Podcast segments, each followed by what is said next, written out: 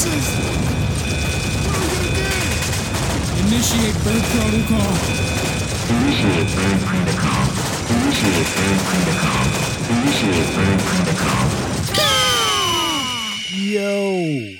Welcome to another episode of Bird Protocol, part two of our twenty twenty-three Bird Report. It is uh, one of your hosts, Palm Reader. I'm here with my co-host and pal, Otis Morris. Otis, are you ready to talk about movies and television? I am so ready. This is the episode I've been preparing for. I have lists upon lists. I'm a little bit more lax with music and video games because those are just things I very much like just enjoy passively and more, more, more. I guess don't play games passively, but you know what I mean? I'm very much more passionate about uh, movies and television. This is kind of the shit that I live for. Um, so I, good, I, I, I got. Oh, go ahead. Yeah, that's what I was gonna say. It was a very strong year. A lot of amazing shit came out this year. Uh, movies. There's so many good movies. Um, and yeah, a lot of great shows. A lot of great shows that came to an end. Um, but yeah, we're gonna talk about all that. So. Yeah.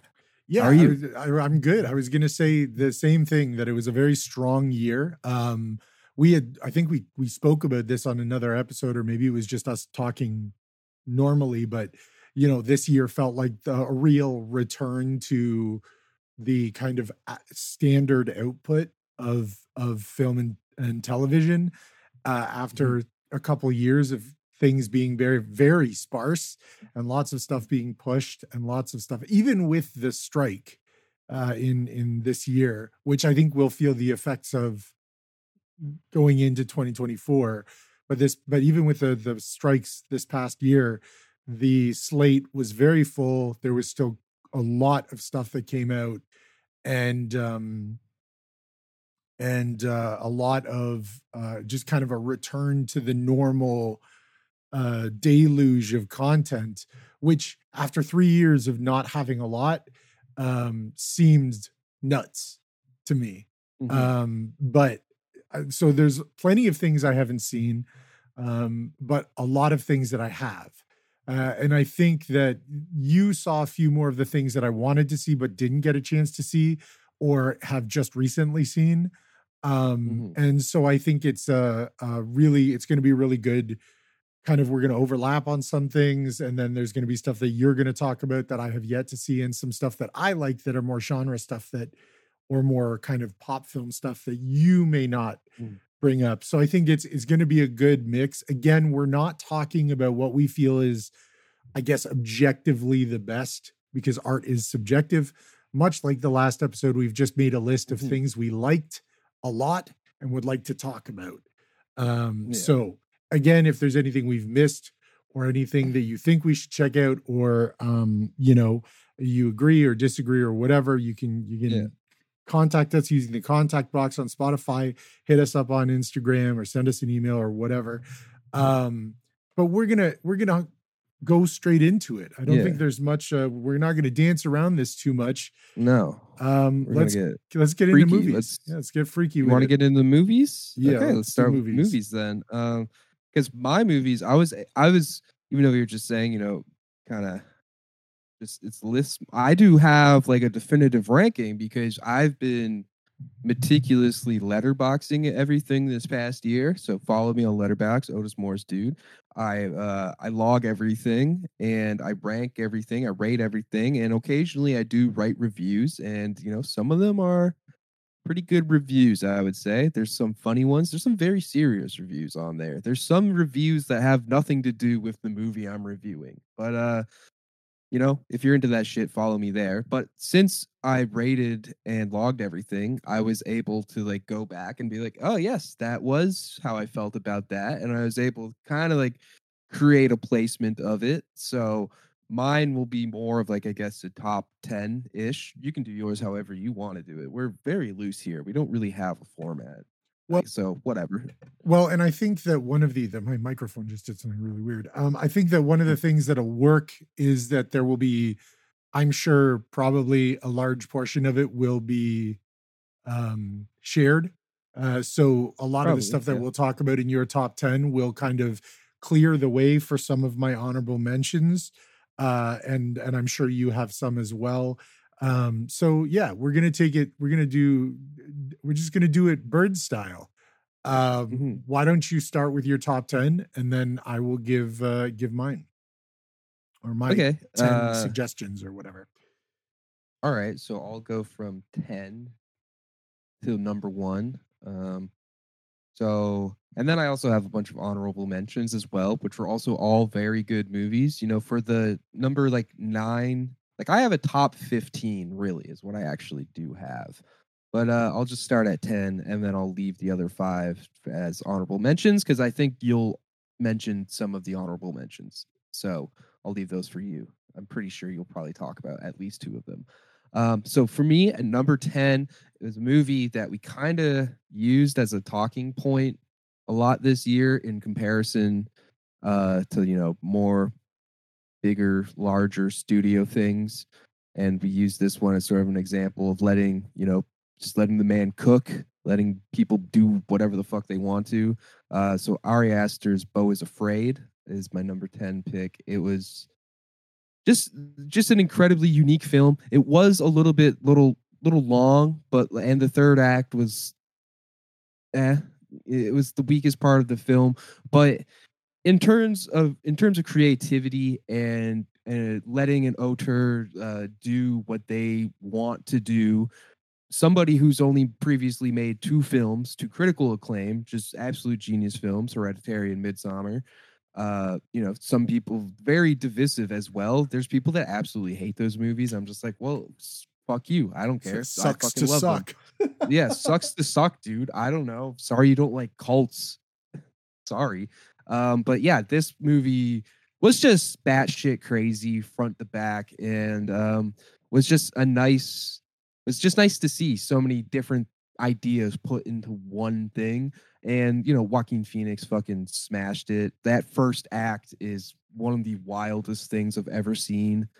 Um, yeah. Uh, yeah, I don't know. Do you do you have anything to add about this movie? So this is a movie that's on my short list of things that I still have yet to watch because I didn't catch okay. it in theaters. Um, and I would like to watch it in a way that that the filmmaker gets some money, even if it's like a portion of a streaming payment or something. And I think it's only available on Paramount plus. So uh, I've been I've been looking for ways to see it, or I might just wind up renting it. Um, but I have not yet seen. Yeah. Uh, uh, that was one of the, I think there's five or six movies on my list that are movies that I haven't seen yet from the year that I would really, really like to see. Um, But I, I just haven't gotten around to it. I mean, there's more movies than that that I would like to see, but kind of mm-hmm. bigger uh, things that have been in our in, in our wheelhouse or in our conversations or have come up with friends or things like that, that I just, I haven't seen that one yet. Um, but I'm sure based on, well, one of the movies that's on my list of things that I enjoyed this year that I, is also a very divisive film, which we'll circle back around to, um, mm-hmm. similar kind of psychosexual horniness uh, that I, I that is very divisive. Uh, and mm-hmm. and if since I like that one, I I will probably like Beau is Afraid. Um, and and I'm looking forward to watching it. Um, oh. That yeah, that's all I can all I can really say. I mean, we are going to do all a right. Lazy Bird next week to do some stuff that we need to catch up on still and some recent developments and yada, yada, yada. So maybe I'll try and watch it for that. All right. What's number nine on your list? Uh, number nine, uh, Teenage Mutant Ninja Turtles, Mutant Mayhem. Talked about this one a couple, few times uh, this year, I think. Mentioned it. It's just really cool. Uh, I think if you're a fan of like the uh, Spider-Verse movies, this is kind of like the, in terms of animation, kind of like the punk rock version of those movies. It's just real cool. Like the the director Jeff Rowe said that he wanted it to be like uh like your middle school notebooks, like, you know, drawing band logos on it, doing like just cool letters and stuff. Like I would always draw like the Slipknot logo and like the Blink one eighty-two like smiley face and shit like that. Like, and it really comes through in like it looks like it really looks like that. It really just it just has different layers going on, and it's just really cool. It, it, there's the voice acting is awesome. Like, they got actual teenagers to be the teenagers. So many times it's not even teenagers playing teenagers. So, you know, Jackie Chan as fucking Master Splinter, that's fucking gangster. Um, Seth Rogen wrote, produced it. It was came through. You know, it had very much a lot of his writing style. And, you know, I like Seth Rogen. Uh, love Seth Rogen, actually. It's awesome. Um, the music, Trent Reznor, Atticus Ross, fucking sick. And it's kind of it has like some punk rock stuff on it. Like, it's it's so cool. Uh, yeah, and just there's so many enemies in it. You know, that's always the best thing about Teenage Mutant Ninja Turtles was always the assortment of enemies. Just, just yeah, it, it's it's bonkers. It's fun. Um, yeah, check it out. Uh, I think it's on like Paramount plus if you have that. So watch it there if you can, because I used my week-long free uh, trial specifically to watch this movie. So, uh, yeah, if you haven't seen it, go get a free trial somewhere and watch it. Uh, that's one that I've actually seen, and I thoroughly enjoyed it. Uh, I did not include it on my list because another animated film uh, in the similar vein uh, is going to be on there. But um, I love the fact that there are these kind of interesting, uh, well-made, um, fun, heartfelt, uh, uh, kind of animated movies that are coming out. There's superheroes, but also there's some other stuff. Like, I, I haven't seen Boy and the Heron. I don't know if it's on your list. Um, but I haven't seen it. Oh, okay. So that's one that's, you know, it's one that's on the list of, of things mm-hmm. that I need to see. Obviously us having Yep. t- spoken about uh, Kiki's Delivery Service and speaking so highly of Studio Ghibli. Um, but just a, a really strong year for animated features. And uh, I really enjoyed, it was so much fun. I had such a great time watching it. Um, so I figured you were going to put it on. So it would be an honorable mention for me. And uh, my film is, uh, animated film choice is one that you have already alluded to. Um, yeah. But uh, yeah, continue. What's number eight? Number eight, uh, we just talked about this one a couple weeks ago, uh, Godzilla Minus One. Um, yeah, not going to say a whole lot about that. We did a whole episode on it. It fucking rips. It's so sick. The take of doing like a Japanese melodrama focused on characters, human characters. And then, you know, just the brief, the, the few moments of Godzilla that you get are absolutely just sick. So yeah, listen to that episode, watch the movie. They're putting out a like a black and white edition of the movie. I'm not sure if any of our theaters are going to be playing that, but uh yeah, I hey, think it's called it, it, Godzilla Minus One Minus Color. So if you see that yeah. anywhere and you want to see the black and white version of it, it's in theaters, I think, for like two weeks or something. Yeah. Uh, yeah, I, I, I assume you probably had that one on your list too, maybe? Uh-huh. Uh, and yeah. I figured that it would come up, but it would be the same, uh, same, same spiel on it. We did a whole episode on it a couple weeks ago. Yeah. Go listen to that. It's a really, really yeah. good movie and a really good Godzilla movie. And it's awesome. Yeah. Not much else to say about oh, that. Yeah. Go listen to the whole episode. Um, what about number uh, seven? Number seven, uh, for me, uh, Canadian film, one of the best Canadian films I've ever seen about the city I live in. Uh, BlackBerry, uh, Matt Johnson's fucking genius.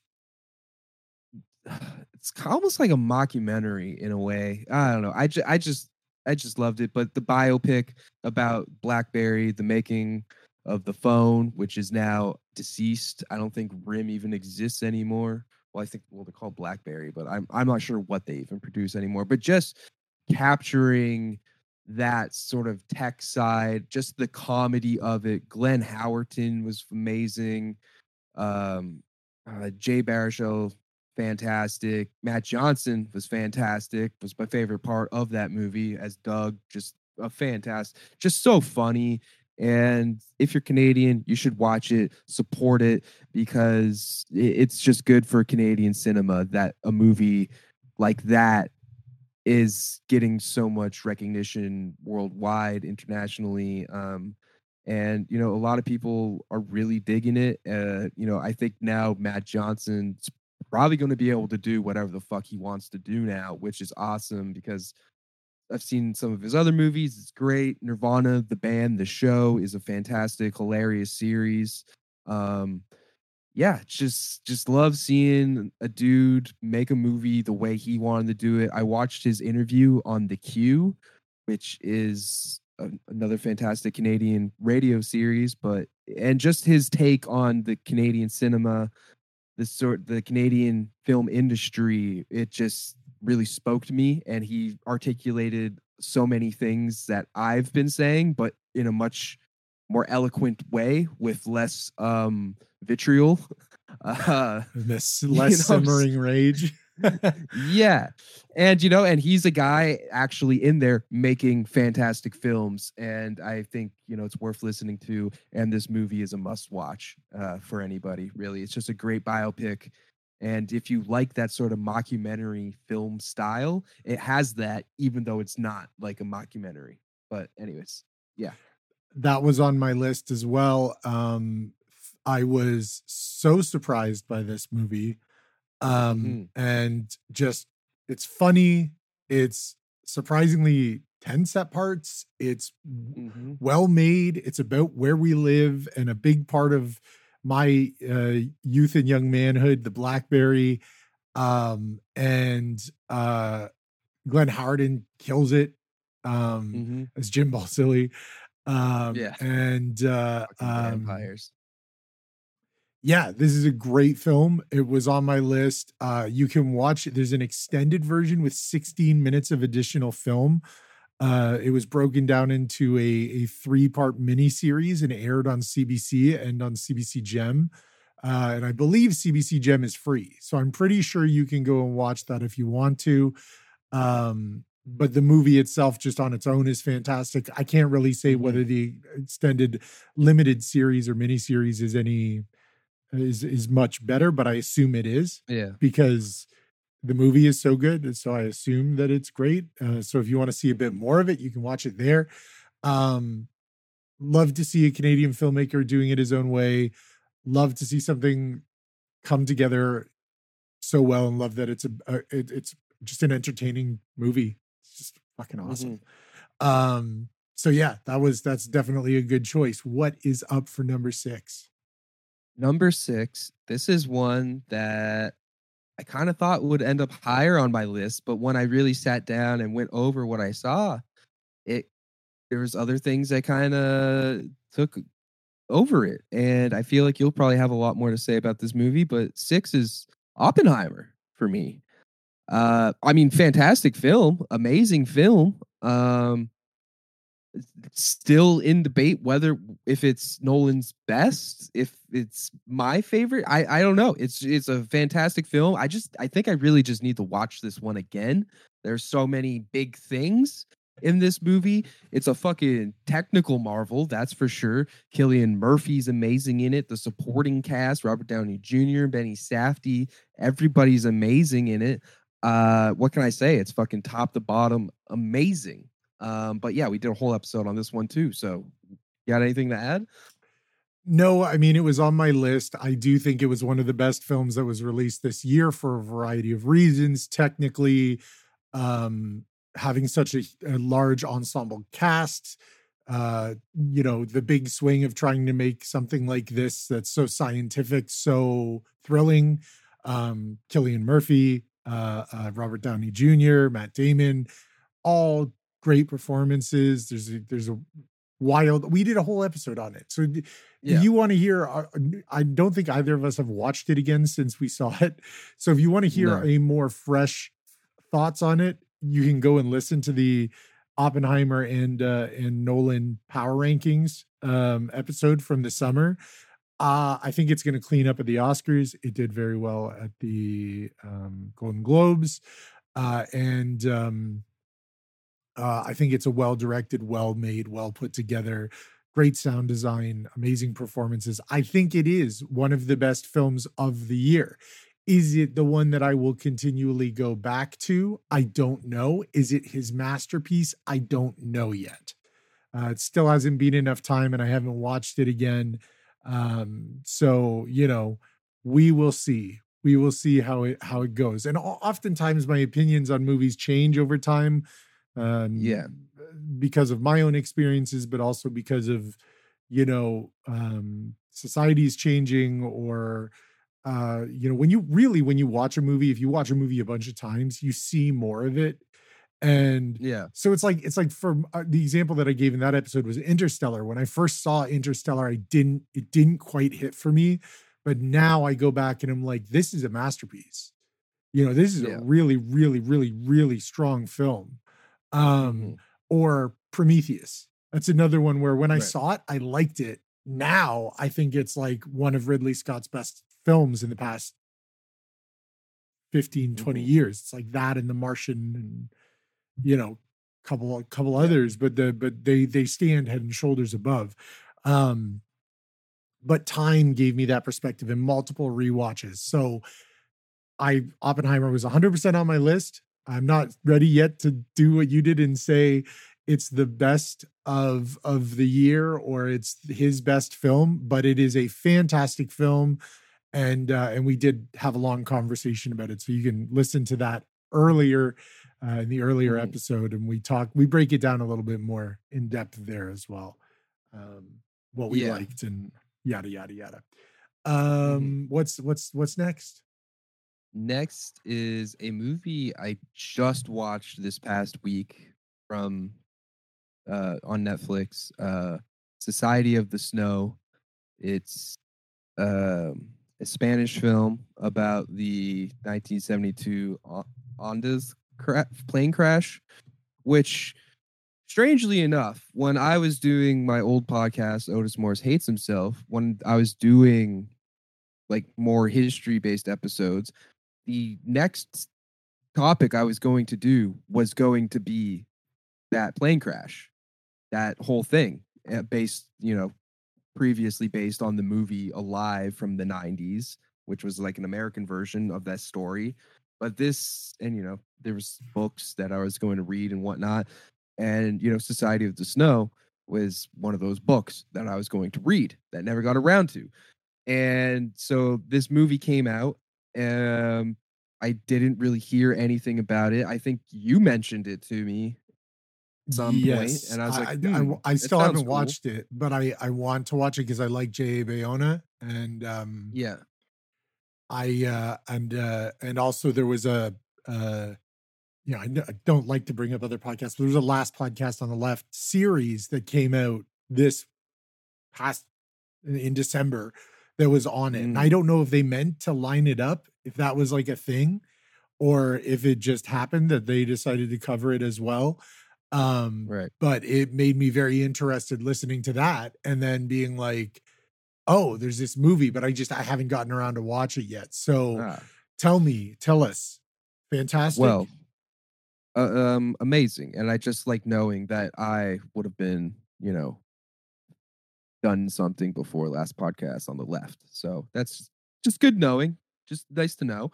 Um, but yeah, no, the film is amazing on so many, uh, it's a fucking, it's a spectacle. It's a fucking, it's, smart in so many ways. I mean, without, if you're not familiar with the story, you know, it's about a rugby team that gets, they're going from uh, Paraguay to country over. Sorry, I'm not knowledgeable of South America. My bad. I've never left the country, okay? Leave me alone. Uh, they have to cross this uh, mountain range, and, you know, they, they, It they end up crashing in the mountains, and there's forty-five people on the plane, and, you know, a bunch of them end up surviving the crash. But the scene in which the crash happens is the uh just the most brutal thing I think I've ever seen on film. More brutal than any horror film. More just it. Okay, I feel like I, I really need to talk about this because, and it is a spoiler if I like for this one scene. Is it okay if I if I describe what happens?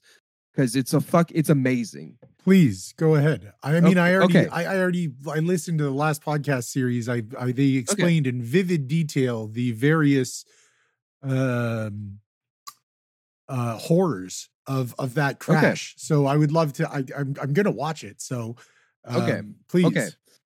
Okay, so as how the crash happens is they the plane is too low. They don't realize that they're about to crash to a mountain. They're trying to pull up extremely quickly. The tail ends up clipping the very top of the mountain.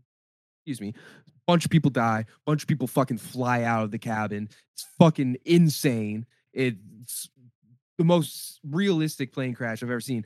But then the what remains of the cabin then lands on the mountain and starts just sliding down the mountain at, you know, how many miles per hour. It's fucking ripping.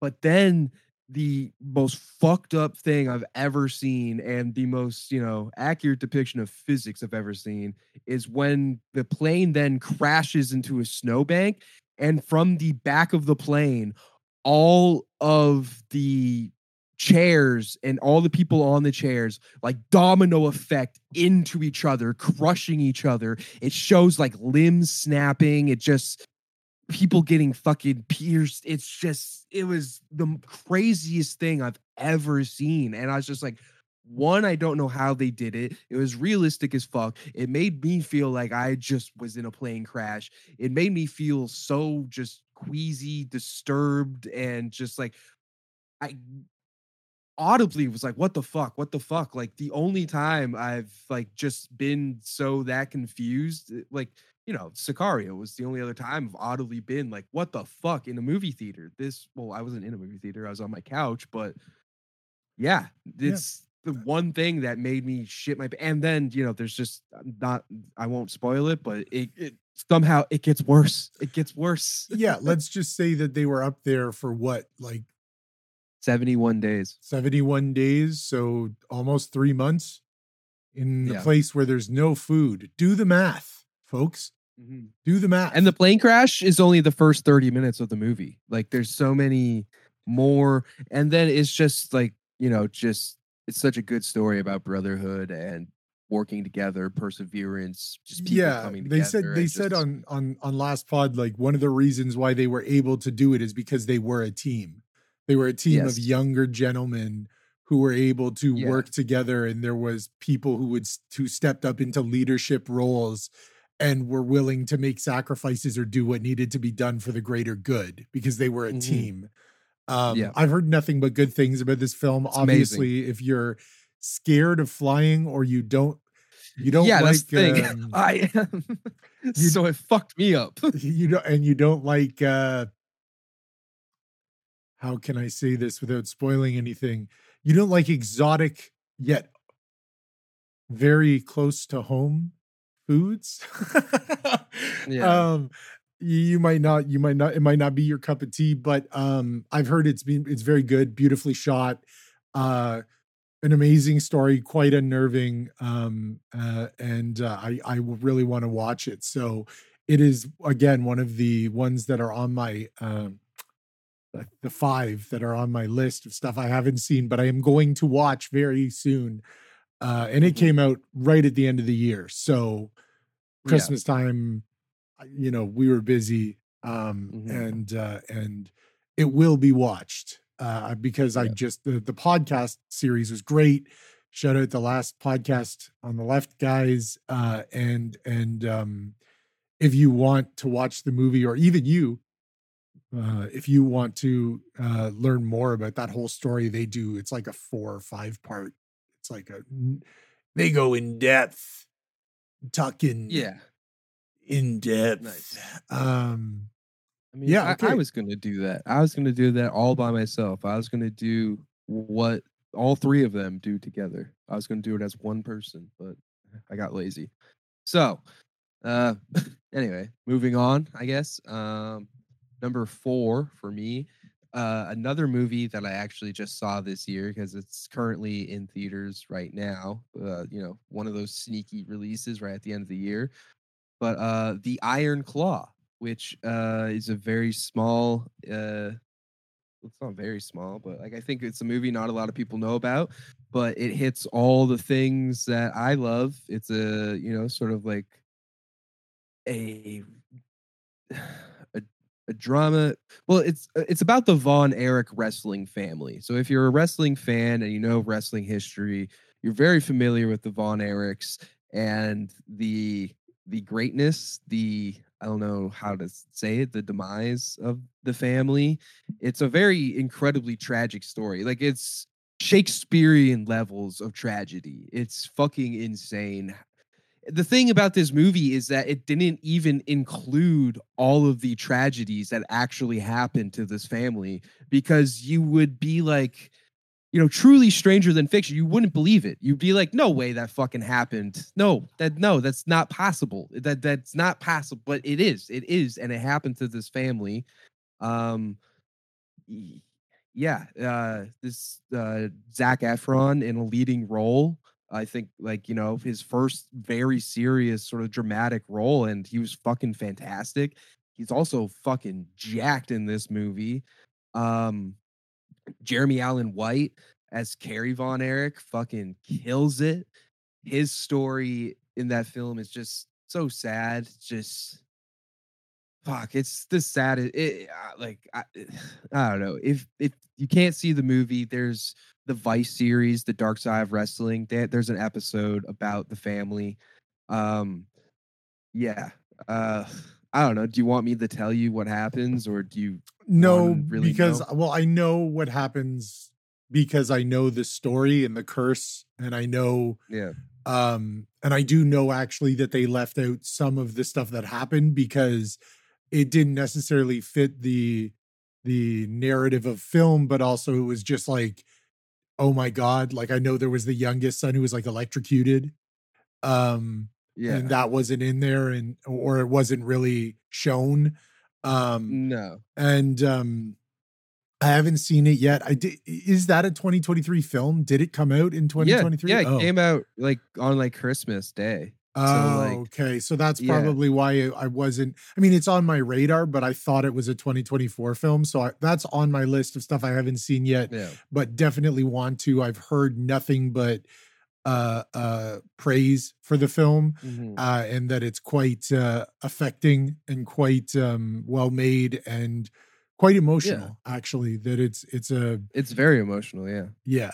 So um, I, I and all the, that everybody in it is is fantastic, and I'm, we're going to talk about Jeremy Allen White uh, when we get to T V. Yes. Uh, so oh, for for sure, yeah. So um, I mean, um, yeah. Go ahead, go ahead. Oh, I mean, I would say this movie and The Wrestler, which is one of my favorite movies ever, you know, like the two best move, like two best wrestling movies ever. And so, like, that's the thing. This movie just really hit. You know, you know, I, lo- I love sad movies. I love being sad. I love great acting. The dude that plays the the dad is amazing. I, I he's amazing. I wish, I don't know if he's getting nominated for shit, but I hope he is. I hope Jeremy Allen White gets some recognition for his role too, because he fucking crushed it. Zac Efron crushed it. It's just a fantastic movie, and I love wrestling. And uh, yeah, if you haven't seen The Iron Claw, go see it. If you haven't seen The Wrestler, go watch The Wrestler. So shout out that movie too. But uh, yeah, I guess we'll move along. Um, uh, hold on one second. I'm just, uh, oh, Holt McCallany. He's um, the dude from Mindhunter. Okay. Uh, yeah, he's awesome. He's a great actor. Yeah. He's awesome. Fritz um, Von Erich. That's sick. I didn't yeah, I didn't no, even realize he was in it. That's sick. I'm I'm stoked. Yeah. No, he just plays a really stoic, like Tex Christian Texas dad, like take no shit dad. And it's just like, I thought he nailed it. And like some people might be like, this is kind of stiff acting. I was like, nah, nah, I I've I I know people with Texas dads. They got fucked up. Well, I don't know people with Texas dads, but the way people describe Texas dads, it sounds quite accurate. I think you mean more know. conservative Christian. uh, yeah, yeah, but like, I don't know. Yeah. Anyways, I mean, he's very it, proud just, to be Texan. Anyway, we're yeah. we're, we're arguing arguing a, a, a non non point here. Uh, yes. Uh, the um, I will definitely check it out. I'm looking forward to it, um, and I've heard nothing but good things. What's next on your list? Um. Next on the list, uh, number three, Anatomy of a Fall. Uh, I've talked about this movie quite a bit on this. It's amazing. Uh, what's her name? Sandra Hüller. I uh, just want to get that right. Yes, Sandra Hüller. It's she's amazing in it. It's a fucking just an amazingly well-written film. I mean, it won the Golden Globe for best screenplay and best, you know, foreign language or international film. Because a lot of it's in English. It's in it's a combination of English, French, and German, which is that's amazing. She's doing three different fucking languages in one film. Um You know, I think she she's my personal pick for like best actress, if you know, in award season, if if I'm being honest. Um, and yeah, just you know, as I mentioned in when I was talking about it in a previous episode not too long ago, the PIMP music, that's fucking amazing, man. How, if you're gonna have PIMP as like a f- very important part of your film, I'm locked in. I'm locked in. Uh, Yeah, I don't know if this film's streaming anywhere yet or if it's available online anywhere, but if it is, definitely watch it. It's amazing. I think it's still in theaters, maybe. Uh, maybe.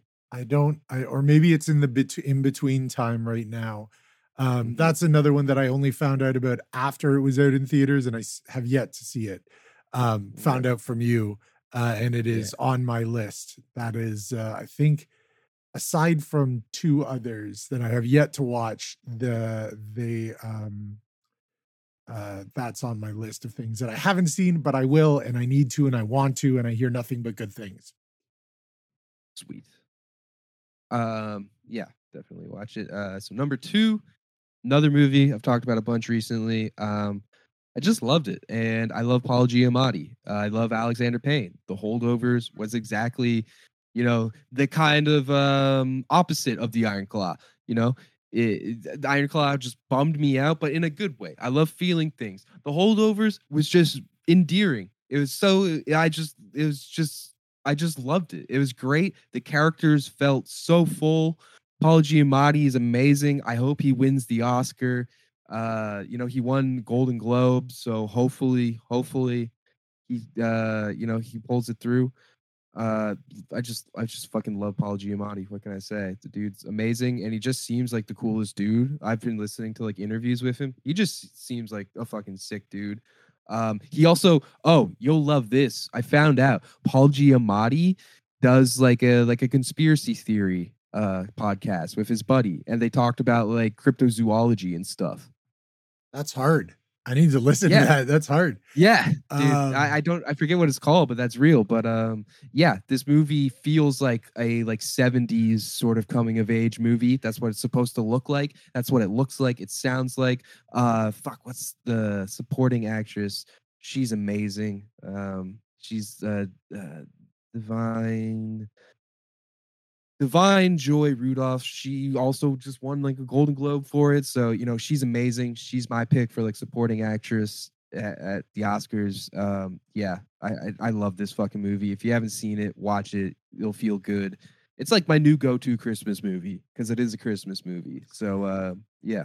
And I have watched it, and uh, it was on my list as well. Um, what a charming film. Um, yes. You covered most of it. It's just... you know what I like about it? I like that it's, we talked about this in the Holiday Bird episode. I don't really like Christmas movies. I don't mm-hmm. mind movies that are set at Christmas. This film is, is it is a Christmas movie, but it's more about the ties that bind um, mm-hmm. and about the human relationships and about, mm-hmm. you know, finding a family when you're lonely and, and going through, you know, coming of age, especially, you know, with the setting being at this kind of boarding school and all this stuff. Like, mm-hmm. is it a boarding school or is it, I'm pretty sure. Yeah, yeah. Yeah, yeah, yeah. It's a boarding school. They're in like New England, uh, somewhere yeah. in like Massachusetts, because she wants to go to Boston. But what a, what a fantastic um, movie. What a great performance from Giamatti. The, the entire main cast is fantastic. Mm-hmm. Uh, I loved the ending. I love that final shot when it goes through the window. Yep. Um, yep. Just great, good, a real charmer, uh, a real excellent film, a good time at the movies.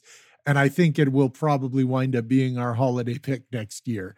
Um, so you, you can just, we can just put a cap on that and wait another three hundred fifteen days or whatever, and we'll come back. Something like three hundred. No, I guess longer because we're three hundred like fifty days. Uh, yeah, three hundred fifty or three hundred, three forty-five. I guess that's yeah. yeah. We'll anyway, say that. All right. um, yeah, great movie. Uh, um, a, a Christmas movie that I really loved. I thought it was so charming, great. I don't know what else to say. Go watch it. Yeah. Um. So yeah. So that I guess leaves brings us to number one, and I mean, is it really a surprise? Like, it's Killers of the Flower Moon. That was that's my number one. Mm-hmm. I mean, I think. I think the more I think about it, and I haven't rewatched it yet, but I think about this movie a lot, and I have been thinking about it a lot. And again, just the opening where it brings fucking what's his Ernest in, and he just sits down with fucking De Niro, and then he's just like, "You're going to marry the Indians. We're going to kill them. We're going to get their money." And then you just have to sit with that and just be like, fuck, fuck. And it just, and the the tricks it plays of having, you know, the stylized Scorsese stuff where, you know, it has this sort of flashback sequence and you're like, oh, okay, it's, it's going to be like a gangster movie. Going to be, and then it's like, no, no, it's not. It's it like, it, it is. These people are technically gangsters. But it's not glamorizing it. It's sh- the entire time you're just like, fuck you. Fuck. Why are you doing this? This sucks. This sucks. And um, and then the ending is just the most perfect way. I watched the Scorsese Zane Lowe interview, which was a weird, just a strange. I don't know if you watched that, but I wouldn't have suspected Zane Lowe to talk Scorsese. But I guess they talked a lot about music because Scorsese's a huge rock music guy. He's done, a, you know, The Band. Uh, he's done Bob Dylan stuff, uh, the um, Rolling Stones. But then, you know, them talking about the ending, and Scorsese was saying, like, this is the only way. Because, you know, talking about, like, who am I to make this story, like, and profit off of it? But, like, that's what cinema is, I guess, at this point in time, is that it's a it's a show. It's a show that you go to and you experience it. And so the ending, if I, I'm still going to leave it vague, if you haven't seen the movie, it's just perfect. And the acting is across all the board fucking amazing. Fucking Leo kills it. Lily Gladstone is amazing. You know, she could very possibly win the Oscar. I would have no problems with that. She won the Golden Globe, but I have no. She's amazing. She's amazing. Um, De Niro's amazing. Uh, Jesse Plemons, Sturgill Simpson was great in it. Um, fuck it. The whole there's so many more people in the supporting cast. It was amazing. The music by Robbie Robertson was amazing. Rest in peace, Robbie Robertson, Canadian legend. Love The Band and. Uh, Yeah, I don't know. I can't. Uh, yeah, I, I don't know. I love. So I have. Movie. I have watched it, uh, and, nice. and it is on my list. I think that the ending was perfect. Um, mm-hmm. I think that what really uh, struck me about this film, um, there's two things. I mean, it's all the things that you already said um, that that make it amazing. The performances. There is a real restraint. Uh, and and um, in the filmmaking, Scorsese is kind of creating the antithesis of what you expect from him, but mm-hmm. in a way that is um, very, very immediate, very close, very tight. You you know mm-hmm. you, you're kind of forced to watch everything, um, and and you know what's going on the whole time, and he doesn't zhuzh it up. You know, it's not. It's not really mm-hmm. stylized. It's very quiet filmmaking at times, but it's precise uh, in a way yes. that only someone who has been doing this for years and years and years, and who's someone who has a very, very clear vision of what mm-hmm. this movie is. Like this is, this is a swan song. You know, this is Martin mm-hmm. Scorsese saying all of those movies you like were about one thing. And since you dumb idiots can't get it, I'm going to yeah. make you watch this. And I'm going to make yeah. you feel it. Like, you didn't understand that all of these other movies were about the, like, malady of greed and evil in mm-hmm. American history and in, in humanity, you know, mm-hmm. the, the truth of the nastiness and the uh, horrors of the things we can do to one another. You guys really love the first two thirds of Goodfellas, but forget about the last third. You know, it's mm-hmm. always, I wanted to be, or I always wanted to be a, a gangster. It's never, I'm driving around in the car, coked out, thinking that they're being chasing me in the helicopters. All my yeah. friends are about to be murdered. And so I think mm-hmm. he, that was a very pur- purposeful choice where he was like, I'm going to make this movie speak volumes in its restraint, in its, you know, focus. And you're not going to look away. You're going to see all of it. You're going to understand all of it as it's happening, and there's nothing you can do about it. And it's a true story. Yeah. You know, what are you, you know, this is the way we treated these people. This is the way we've treated each other. This is the way that, you know, I, the, the one scene that struck me afterwards is when they go to talk to, um, what's the name of the uh, Osage man who, who Leo gets, it's, it's the, his, the, his uncle's, um, like I depressed friend, you know what I'm talking about? Yeah. Yeah. Yeah. Yeah. yeah I know uh, and the then they go yeah. to talk to him at the, at the bar, and mm-hmm. it's where Leo's introducing, um, I can't remember the name right now, but he's introducing the guy that will ultimately kill him. Uh, they're, yeah. and, and they're crossing, it's during a parade. And the first float of the parade is Mothers for Veterans. And it's a bunch of white ladies on the top, and they're like, ah, and then walking with them is a bunch of indigenous women, the Osage women.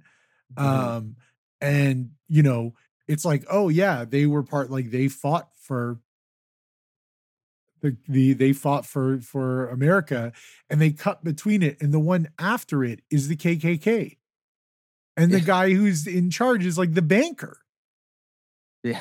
And it's like, and he's like, oh, hey, Ernst, hey, hey, how's it going? And I was like, God damn, this place really, you know, there is really some dirt under the fingernails and some skeletons in the closet, you know, that, that people, especially now mm-hmm. are trying to, trying to push aside and for, for, and to hide. And for Martin Scorsese to go, I'm going to make you watch this, and I'm not going to mm-hmm. sh- zhuzh it up. And you're all going to come see it because you love my gangster movies because they're all cool and slick, and you love Raging Bull because it's all manly when it's really about like the brokenness of masculinity and these people yeah. who don't understand what the point of the films are. They just like the, it's the style over substance crew, right? Like the people right, who are yeah. like, oh yeah, I love it when, when they're talking about this, that, and the other thing. Oh yeah, I love it when he does the cuts. Oh yeah, I love it. And then, you know, they just totally misread the point of the characters or the stories. You know, it's like people yeah. who don't, people who want to be the Joker and shit. Like, yeah. it's like, you don't get it, do you? Like, and mm-hmm. so this, he's like, I'm going to staple your eyes open and use, yeah. base my entire reputation and body of work based on that, get you in the door. And then I'm going to make you watch how evil we, we were to these people, you know? And it's, it's profoundly uh, precise and driven and purposeful. And I think that's the thing that I walked out of it, walked out of it. I walked upstairs. I watched it down here, but I, that's the thing that I, when I went upstairs, walked away from it, walked away from it. And I was like, God damn, that movie was like, tough, but it's beautiful. It's good. Yeah. Everybody should watch it, but it is tough. Um, and it is a masterclass in, in purposeful filmmaking, I think. Mm-hmm. Uh, and it is in, in many ways a swan song, but not in the way that you would think. It's not a greatest hits. You know, The Departed is kind of a greatest hits of Scorsese up until that point. There's a lot of yeah. things that he kind of comes back around on, or ideas that he cherry picked from other films to build this one. This one is like a, a, ref, a refuting of everything stylistic, and more of a, I'm going to show you how technical I am by like being reserved. And it's more of a thematic, you know, this is what I was trying to say the whole time. And then that ending yeah. is just masterpiece. Like, yeah. just, I couldn't, it was like my jaw hit the floor. I was like, mm-hmm. what just happened? And then, and then it just yeah, ends. Like breaking and, the fourth wall, essentially, yeah, just on just, his entire then, career. Yeah. And, and then it just ends. And you're like, mm-hmm. holy shit. You know, like, holy shit. And it's, it's just excellent. A, a, near like a ten out of ten film. Now, is it, is it a film that I'm going to rewatch again soon? I think I need a couple months. Um, yeah. Before I go back, it is a tough film. Um, but for people who like filmmaking, people who care about filmmakers, people who care about purposeful cinema and the melding of entertainment and, I don't want to say political, but authorship, um, because I think this is very much a film where he's reckoning with himself as well, um, and his body of work. This is him grappling with with what he's done on through the camera. Um, so, yeah. wow, what a banger! Um, mm-hmm.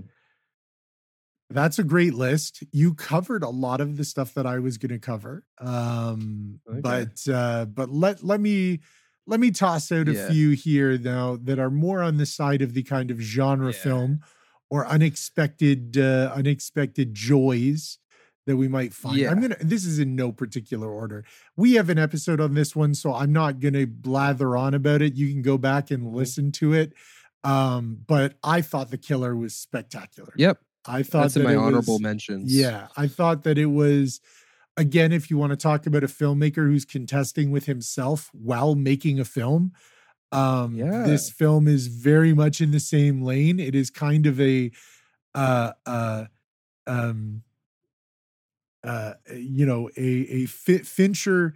It's, it's like Fincher being like, this is one for the boys, but also I'm kind of unpacking my entire Yeah. identity as a filmmaker in it, um, which makes that that kind of dichotomy makes it so interesting. I think it's su- surprisingly funny um, yep. and weird, but it's also got the like hyper violence and the very stylized Fincher filmmaking um, tropes and the the kind of Uh, it's it's it's it's both everything you love and also a bunch of new stuff, and they're always in in yes. conversation. And I think that's what we talked about when we w- after we saw it, how much it's really a comedy of errors.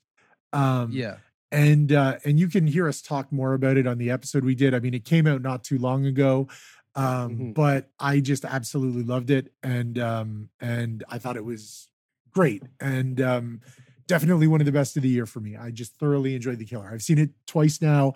Uh, I liked it more the second time. I thought mm-hmm. um, the se- the first time I liked it. The second time I started noticing all these small things and was like, oh, this is really, really well thought out, purposeful mm-hmm. filmmaking again. Um, and yep. Fassbender's Grace in it. Or great. I just said Grace because Grace meowed. Um, but no, Fassbender is great yeah. in it. And um, Tilda Swinton also fantastic. Um, yeah, she's great.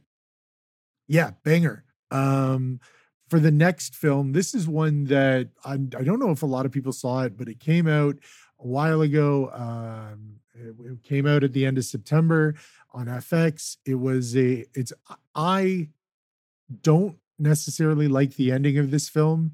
The last like ten minutes, there's a, the very, very hard cut, uh, about ten minutes from the end or or like five minutes from the end where I feel like the movie could have just stopped there.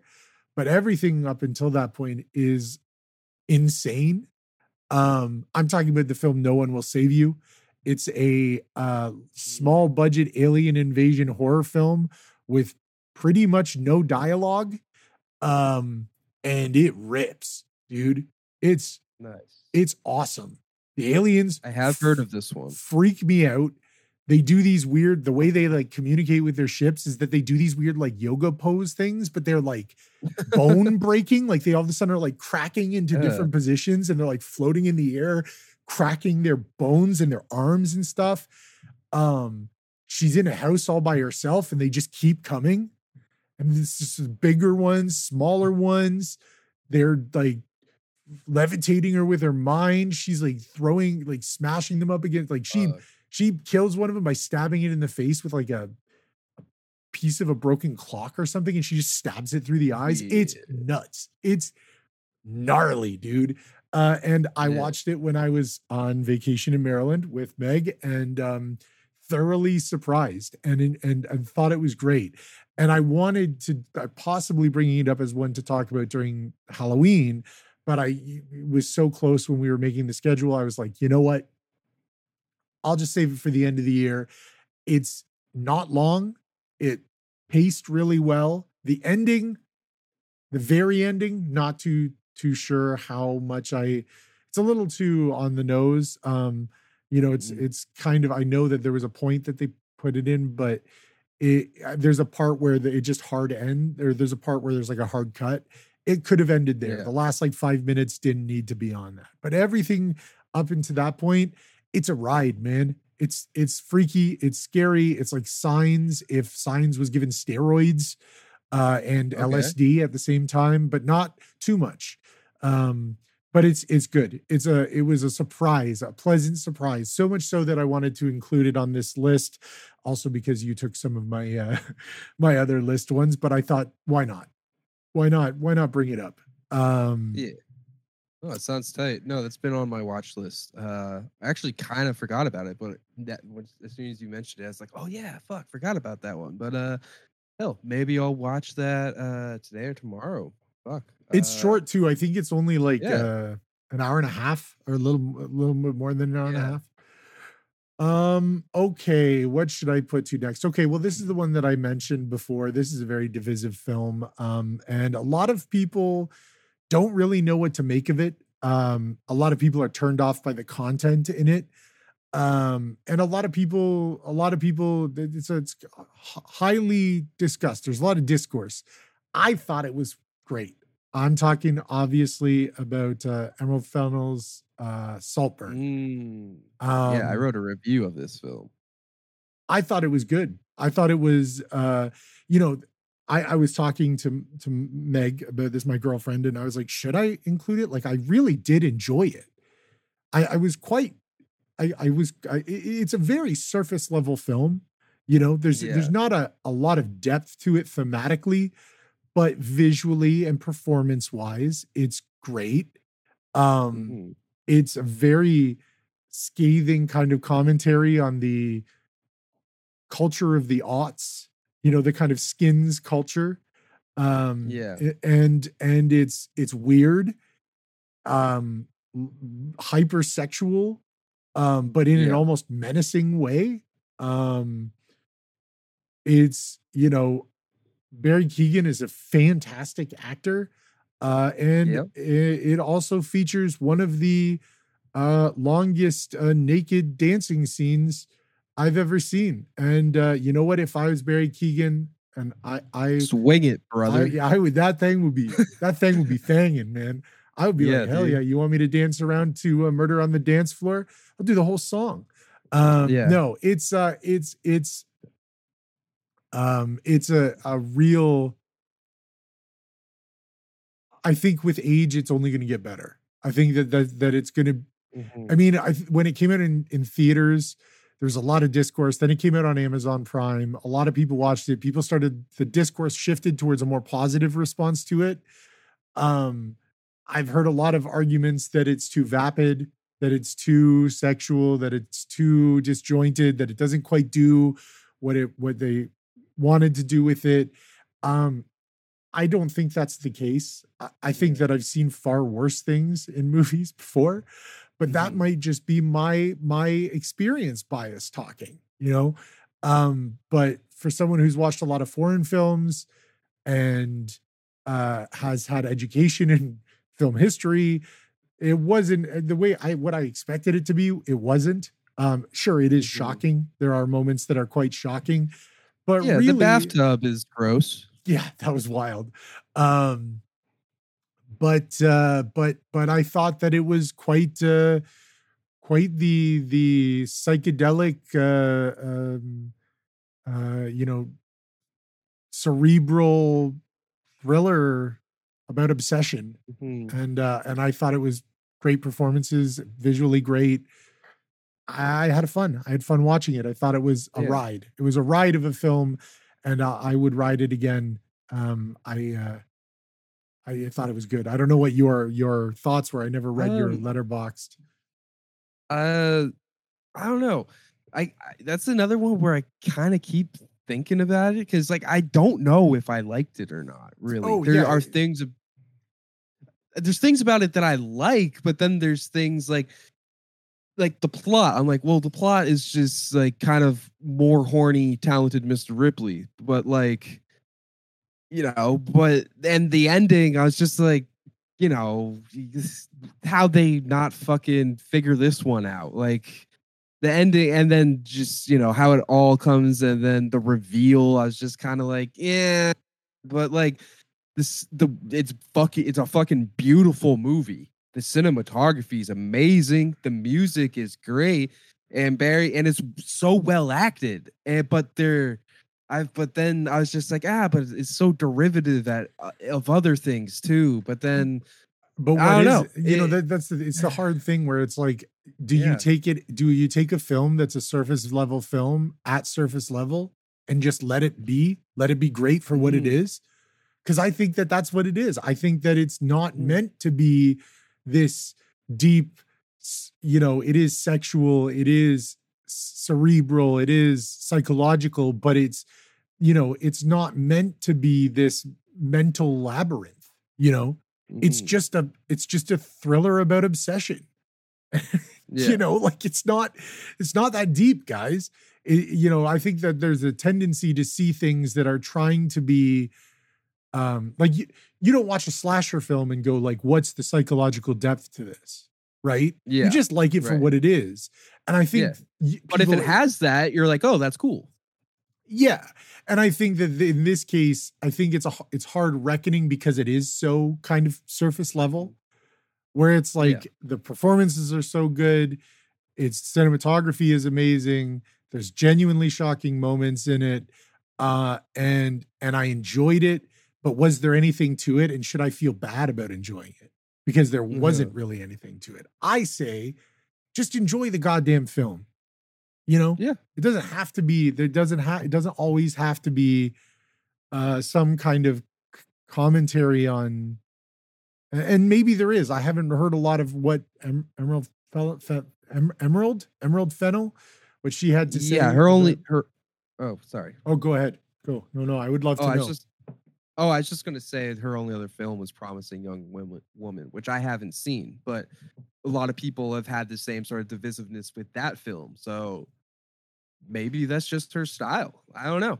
I, I think that that's partially it. Um, but I think Barry Keoghan was great. I think that Jacob yep. Elordi was great. I think that um, just the whole family was great.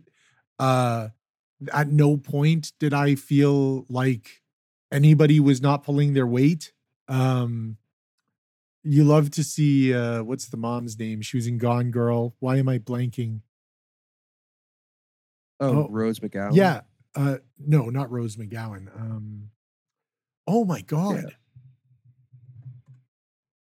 Uh, Rosamund Pike, she, Rosamund Pike. Oh, Rosamund Pike. Right. Fuck. Yeah. Long Rose. She, she was, she's, she was great. She's funny. I, I thought it was, I thought the music was great. I thought, And maybe it's because I was a teenager during those times. So like a lot of the references are, you know, touched me, tickled me in a certain way. Mm-hmm. Um, but I, I liked it. I thought Saltburn was, was for, for a, a second feature film. Um, I thought it was great. Uh, I, I thought, I think, but I, again, I'm not thinking too hard about it. I had the same internal debate and debate in conversation where I was like, should I include this? Should I even consider including this? I don't know. Did I like it? Did I not like it? I thought long and hard about it. And I was like, no, you know what? I did like it. I would go on that ride again. It was fun, even if it was a bit derivative. Uh, I think the yeah. pros outweigh the cons with it. That's my opinion. But we can we we can have different yeah. opinions. We're allowed to. We're, I may I may watch it again, and I and I want to watch Promising Young Woman. That's exactly I've been actually meaning to watch that movie since it came out, and I've just never gotten around to it. But yeah, no, there's great things about this movie, and it's worth watching. I'll say that. So I I I'm, I don't know how I I'm, I may rewatch it again. I don't. I honestly don't know exactly how I feel about this movie. It was strange and shocking at times, and uh, really goes for it at points. But uh, yeah, great. And great I like that. I like I like yeah. when a film goes for it. So you know what? I'm I'm I I stand by it. It's on my list. Yeah. Stamped on that. Um, the next one is. Another, uh, what am I at? Four? Four. Four. I did The Killer. I didn't know it. Oh, yeah. So four. Number four for me, this is not my number four, but just a uh, the fourth one just that I wanted list, to talk yeah. about. Spider-Man Across the Spider-Verse. Nice. Banger. Absolute banger. Um, the first one was so good. I didn't know if the second one was going to hold up and keep at the same level. It did. Thoroughly enjoyed watching it. Incredible animation. And um, I mean, we could discuss the ending. I, I know you and I have, have different opinions yeah. about when it should have ended, but um, but I thought that the cliffhanger was, I mean, it could have not been included, but I also liked it because it sets up the kind of bonkers ending that we're going for. Um, mm-hmm. I thought the Spot was an amazing villain. Uh, I loved that it was a little bit more about Spider-Gwen. Um, Yep. I I loved the various nods to different Spider-Man universes and comics and video games. I thought Oscar Isaac was great. I thought that his reasoning was uh, he, sound, you know. Mm-hmm.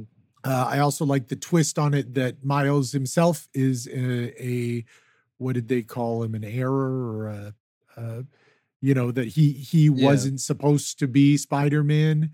Um, right. And, and that makes him an anomaly. That's what it was. An anomaly. Uh, I, and I just thought it was well paced, well done, well animated. Um, and I can't wait to see how they land the plane. That's the, I can't wait to see the third one. If they manage to make the third one as good as the first two, it might, it might be on the Mount Rushmore of trilogies for me. Um, I loved it. Thought it was great. Voice cast is awesome. Story yeah. was awesome. Everything about it was awesome. Animation, everything. Sick. Yeah. Super sick. Um, yeah. Um, yeah, I I didn't like... I thought they should have left that very last reveal. That should have been the opening of, like, the next movie. Uh, but, um, yeah, I don't know. Because, like, it was obvious there was going to be another movie, like, of course, um, without that. But, uh... yeah, I, I don't know. I think I like the first one more. I think I just, I like the more comedic elements of the first one, and I like the more comedic, um, you know, multiverse Spider-Mans that were in it. And I think it, it was fun. Fun. I mean, this one's amazing. I, I don't know. Uh, it, yeah, it was crazy. Um, yeah, it was sick. Um, yeah, I think just the, Like the, like I said, the Teenage Mutant Ninja Turtles movie was a bit more my vibe, but like this movie is sick. And I think these franchises kind of go together in terms of, you know, just people making really original animation styles. Because, you know, you see once once an animation style becomes popular, you see everybody, you know, trying to copy that style. But I think, you know, the Spider-Verse movies have such a unique style that blends so many different, you know, types of animation and just multimedia in general. And, you know, and the Teenage Mutant Ninja Turtles did it, but in a different way. Um, and it looks completely different. And I think, yeah, that'd be like a fun sort of like double feature, doing like the first Spider-Man and the first Ninja Turtles. That'd be cool. And I definitely agree that the first one I think is stronger, but I think this one is only a smidge weaker. You know what I mean? Oh yeah, yeah, yeah. Like we're not yeah, talking, yeah. we're not talking a major drop. I think the first one is just because they were making it as one film and they didn't know if they were going to turn it into a trilogy or franchise. It's yeah. neatly tied together. It's kind of um, the the fact that this is two parts. Across yeah. and beyond, that they had to make cons- some concessions in storytelling. And, um, and so I do think it's not necessarily as good as the first one.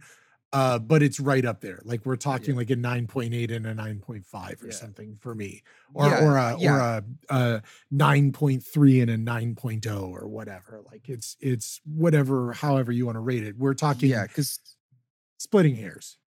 Yeah, that first one is like a near perfect film, I would say. Yeah, and the second the second one, yeah, is not bad. It's amazing. It's just. The first one, I think, especially since the first one, every, there was nothing like it when it came out. The sort of spectacle of it isn't in the second one. Because, like, me watching the first one, I was just completely enamored with the animation. Like, I was just, like, I, I missed plot points because I was just fucking awestruck. I was like, how the fuck are they? What? Holy fuck. Like, for me, for a person that loves animation, that loves comic books, that loves, you know, video games and computer animation, and just seeing somebody put that all together perfectly for the first time, like it, it was, you know, it, that was kind of like the magic of the first one. And since, you know, going into the second one, I've seen it before. The, the, it wasn't as magical. At this point, you're just being like, this is fucking stunning. This is stunning. And I love that it's still stunning. But yeah. I get what you're saying. I see it. Um, yeah, yeah, yeah. All right. So the next one is going to be one that uh, I don't think that this is the best film, but I I'm there's the, we're we're getting into the point because you've already mentioned BlackBerry, because you've already mentioned Killers of the Flower Moon, Oppenheimer, things that were already on my list. Mm-hmm. Godzilla yeah. Minus One. We're getting into some of the ones that are the the. I, I don't like the term honorable mentions because they're all good films, but the films that I felt like, oh, this is one that I could just say. Is a great movie, but it's not necessarily the critically lauded or or or um, beloved indie darling or whatever. Mm-hmm. Um, but this film is a film that I had a great time watching. In fact, I had so much of a good time watching it that I've seen it again, uh, and um, uh, I was just blown away by how much fun it was and how much I enjoyed watching it. And how much they didn't screw it up when they could have really screwed it up. Uh, and I wasn't sold on it as a film going into watching it. Uh, Dungeons and Dragons: Honor Among Thieves. You could make right. ten of those movies if they were as good as that one, that are just stories of the realm, stories of them going around. If they were as, as enjoyable and as fun as that film, um, sign me up. I think I said that on a podcast earlier this year, but they could just keep making them with different adventures, different stories. You could switch out certain party members uh, and, and introduce new party members and do all this. But it was just, it was just like, it was like lightning in a bottle. As someone who likes Dungeons and Dragons, it's a very, very, very high chance that whenever somebody does something that's that beloved and has that much lore, it's very hard to do it right. But the tone is perfect. It's funny. It's got action. It's fantastical. Uh, the lore was right. There's lots of Easter eggs and mentions of stuff, but it was not so deep that people who have no idea about Baldur's Gate or Neverwinter Nights or any of that stuff, that right. they're not gonna, you know, they're gonna, they're not gonna come into it and be like, what the hell are they talking about? Right? Like right. It's just fun action adventure fantasy film. And um, I'm pretty sure I said when this came out, this exact same thing, but there's not enough of movies like that. And uh, and it's really, really captures the spirit of something from like the eighties and nineties, uh, but it's done very well. And mm-hmm. it's funny, a lot of tongue-in-cheek humor, a lot of, lot of cool sequences. Um, and it's not too heavy on the lore while still... while still building the world and still talking about stuff and still having winks and nods and Easter eggs. And, um, you know, Chris Pine, Chris Pine is charming as shit. Um, Beautiful man. Absolutely. Stunning. Um, yeah. So you know what? It's on there, baby. I loved it. Dungeons and Dragons, yeah. Honor Among Thieves. If you're looking for something I, fun, hell yeah. I, I want to watch it. Um, yeah. Just haven't got around to it. I'm pretty sure it's on Netflix. Um, Yeah, everyone's said the same thing. It's just a fun movie, and I like that. I like fun, so awesome. Maybe yeah, maybe we should out. watch it as uh, we should do a watch along. We should maybe, do a watch maybe. along with uh, Dungeons and Dragons, Honor Among Thieves. That would be fun. Um, my next one, another one wa- that's uh, just basically based on my experience in the movie theater. It was one of the most fun nights of movie watching I've had in a while. Um, but I don't think it's the best film of anything we've mentioned. Um, but also, you know, you just love to see... Uh, You love to see it work out, and you love to see four four films in, um, yep. filmmakers still making uh, blowing minds, and uh, and not only making a good action film, but but you know, uh, doing things cinematically that makes you go, well, damn. Uh, I'm of course talking about John Wick Chapter Four. Yep, um, of course. I left that one for you. Thank so. you. Um, yes. Yeah, it's. Uh, I th- I thought, I mean, it's probably my second favorite of all of the John Wick films. Um, maybe, you know, I would have to watch all of them again, but there were yeah. points about this. There were things about this film that really, really, really got me going. That overhead shot uh, with the flamethrower, the, the, the Dragon's Breath flamethrower or uh, shotgun, yeah. the flamethrower ammo. Um, the fights on the stairs, um, mm-hmm. just, you know, a lot of really good stuff. I, I did have some issues with the start of the film. It felt very similar to the start of the last film, um, and the end of the last film, you know, glass and mirrors and, uh, J- Japanese weaponry and all that stuff. But once mm-hmm. we left out of that world and we got into the whole high table stuff, Um, Bill Sarsgaard being a smarmy, weird, rich king assassin emperor guy, and uh, and all of that stuff. It was uh, it was a ride. Um, and to be making four movies uh, with Keanu Reeves, who's in his sixties now or something, um, and them all being like jaw-dropping action films that make you they're like white knuckle action films, and you're just having a goddamn blast. Mm-hmm. Kudos to you. You know, let's let's get some let's get let's get a round of applause, because f- taking a movie that you, t- taking that franchise and building it, that world, and and still, you know, uh, making them enjoyable and entertaining mm. and raising bars cinematically or cinematography or the cinematography wise or uh, action set piece wise. Um, in every movie, uh, and every movie has something you walk away from going, damn, how did they do that? Or like, that was crazy. I've never seen something like that. Like, that's really dope, man. Yeah. Like, that's sick. So, you know what? Throw it in the, throw it in the mix. If you haven't watched it, watch the whole John Wick series. It's probably up there in the top five action franchises of the past twenty years, thirty years. Like, it's yeah I mean it's definitely one of the greatest action franchises ever, easily.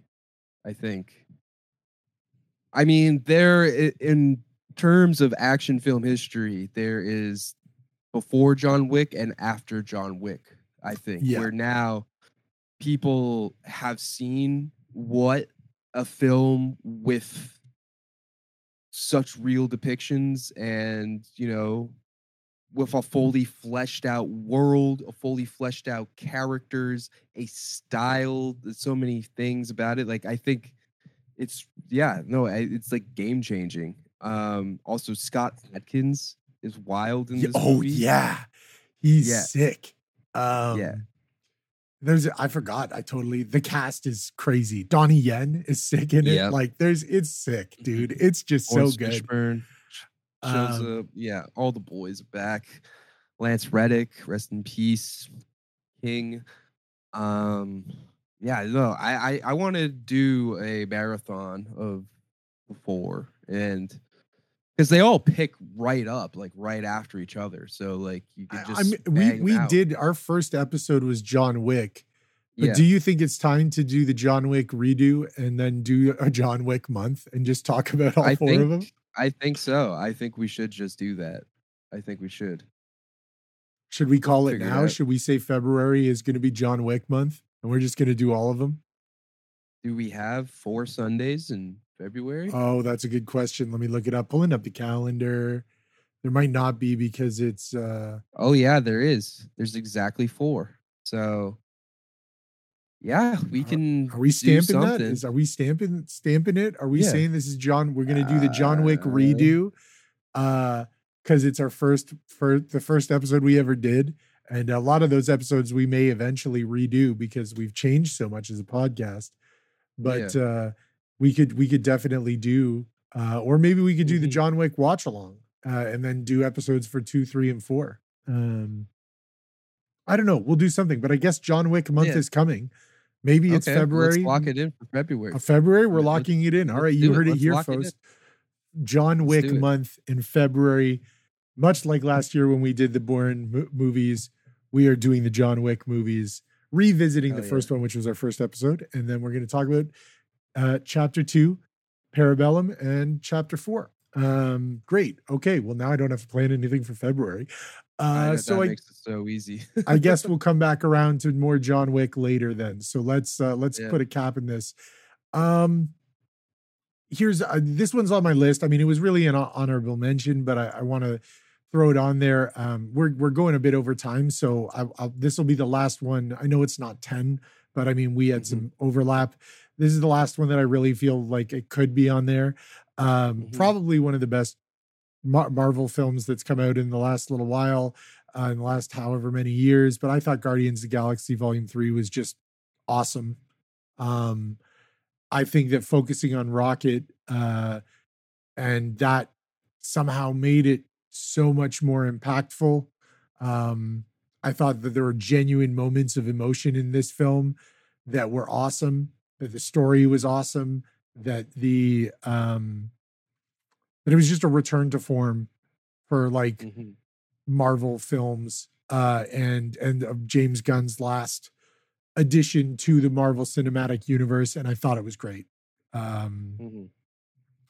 and that that's that's pretty much it. I don't know what else to say about it. I mean, it was emotional, it was fun, it was It was what you want from a Marvel film. It was a real return to form. So if you if you didn't watch it because you were like, oh, I feel like Marvel's really shitting the bed lately, you know, I'm not going to watch any of this stuff because you got pissed off after a bunch of mediocre releases or nothing was speaking to you or whatever, uh, I would give it a go because I thought it was actually yeah. a really good Marvel film and a really good film. Um, and shout out James Gunn. I wish he was not moving uh, to D C. Well, I don't really care, but it would be nice to have his touch on the M C U because obviously he changed so much through his Guardians of the Galaxy uh, and uh, and also just really brought a, a touch of his own weirdness to the M C U. And there's a really pre uh, pre Guardians of the Galaxy and post Guardians of the Galaxy vibe that you get in the M C U. Uh, that's all him. Um, so, yeah. uh, you know, uh, I, I I'll throw it on there as a as a nod to all the uh, all the the. Uh, I guess we talked about Spider-Man. Yeah. So that's that's and Teenage Mutant uh, Ninja Turtles. Those are technically heroes, but anyway. Yeah, um, yeah, yeah. Yeah. I mean, yeah. Disney dropped the ball so hard with James Gunn, and uh, yeah, uh, I I thoroughly enjoyed this movie too. I thought it was a nice ending to the, you know, to that trilogy, to that trilogy. Um, it was good. Definitely the best thing Marvel's done. Marvel films have done post um, Endgame. That's for sure. And, you know, that it, it's like I said, as we constantly say, you know, this shows what happens when you let a director cook, when you let them do what they want. And James Gunn, you know, it's kind of an end of an era for him leaving now because who who's left at Marvel? You know, the Russo yeah. brothers are done. He's gone. Like, what the fuck are who who who can you really trust? Taika Waititi's fifty-fifty. You know, I still haven't seen Love and Thunder, but people seem to not Love and Thunder it. is is not. It's not. Here's the thing: is that you're following Ragnarok, which was like a revelatory experience. Yeah. You know, like you, which, you're, you know, Harry's, which is very much, you know, James Gunn style. Yes. As you mentioned. Yes. Um, and, and you were never going to get what you wanted. I don't think it's as bad as people say, but also I know that people are incredibly hyperbolic in their criticisms of of Marvel stuff or franchise stuff. I, I don't think yeah. it's god-awful, but I don't think it's definitely better than or or at least as good as some of the other Thor mm-hmm. movies. Um, yeah. But Ragnarok is a league all of its own. You know, there's there's it's a totally not only just a great superhero film, but a, just a fantastic film. And it's yeah, you know, so the, again, uh, you're never going to get that again. That, that was like lightning in a bottle. Um, yeah. Okay, my honorable mentions. I'm just going to run through them. I don't want to. We're we're mm-hmm. going late now. Um, yeah, yeah. I mean, this episode always goes late. Yeah, the movie. So I, I have. I, I have late. a. We have a little bit of a timer though, so I, okay. I'm just going to run through these pretty quick. Uh, these all also could have technically, I could have thrown some of these on, but I just, these were like Guardians of the Galaxy, um, and, uh, um, Dungeons and Dragons. They were good. I don't know if they would, were re- reaching the level of what I would say if I had to pick ten to watch, but I really enjoyed Sam Esmail's Leave the World, Leave the World Behind on Netflix. It's weird. It's very weird. Um, but I like his brand of weirdness, and I thought it was cool. Plus, love Mahershala, uh, yep. Julia Roberts, Ethan Hawke, um, and there's some really cool stuff in it. It's a real, again, psychological, cerebral, end of the world thriller. I thought it was great. Talk to Me, we've talked about. I thought it was an incredible indie horror film. Um, I didn't really dig the ending, but what they managed to do with such a small budget coming from YouTube. Um, I want to see what they're doing next, and it's worth watching. Um, it's an Australian independent horror film. Uh, Air, which was uh, Matt Damon and um, Ben Affleck returning to writing, uh, and on Amazon Prime. I think it's a great film. Uh, it's, if you like sports movies, if you like Matt Damon, Ben Affleck, I thought it was good. I just didn't think it was like, you know, top ten of the year, in my opinion. Um, but I had a great time watching it. I just rewatched it recently and I enjoyed it again. Uh, Viola Davis is great in it. Uh, and, um, it's just a very, very much, uh, Matt Damon, Ben Affleck type, type beat, but it's good. I enjoyed it. Uh, and the last but not least, The Equalizer three. Um, I'll watch Denzel beat the hell out of anyone. That's pretty much it. Nice. Oh yeah. Uh, uh The two that I haven't seen that are on the list, um, well, I've kind of half seen Barbie, but I want to sit down and really watch Barbie. And the other one is Maestro. I have not okay. seen Maestro yet, um, but I hear it's really good, kind of yeah. divisive, but I hear if, if you like filmmaking, it's a, a real treat. Nice. Yeah, I want to see Maestro. I saw Barbie. It's really good, actually. Um, I'll just list off my uh, honorable mentions, which you, you already mentioned a couple. Uh, John Wick Chapter four. Uh, Dream Scenario, Nick Cage is awesome in it. It's very funny. Poor Things, awesome. Yorgos Lanthimos, love him. Um, Emma Stone's great in it. Mark Ruffalo is hilarious in it. It's also beautifully shot. Uh, The Killer, and then May December, um, Julianne Moore. Oh uh, yes, I want to watch Portman. That too. Uh, it's great. Again, weird, horny movie. Very awkward at times. Um, Yeah, but very good. You know, similar themes at, uh, with Saltburn, but like it shown in a much different way. Very touches very controversial topics. Um, yeah, good good stuff. All right, television. Television. All right, I feel like we're gonna have a lot of overlap here, so why don't I do yeah, yeah, mine, probably. mine first? And yeah, then we'll, you go first. Okay, so um, T V. Uh, yep. This year I didn't watch as many new shows as I wanted to, and I also ha- have not even started Succession, which I'm sure you're going to talk about.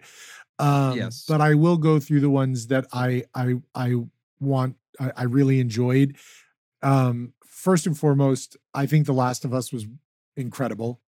Um, mm-hmm. I finally finished it uh, after like I watched like halfway through, and then for some reason I never finished it, and so I finished it in November or December or something like that.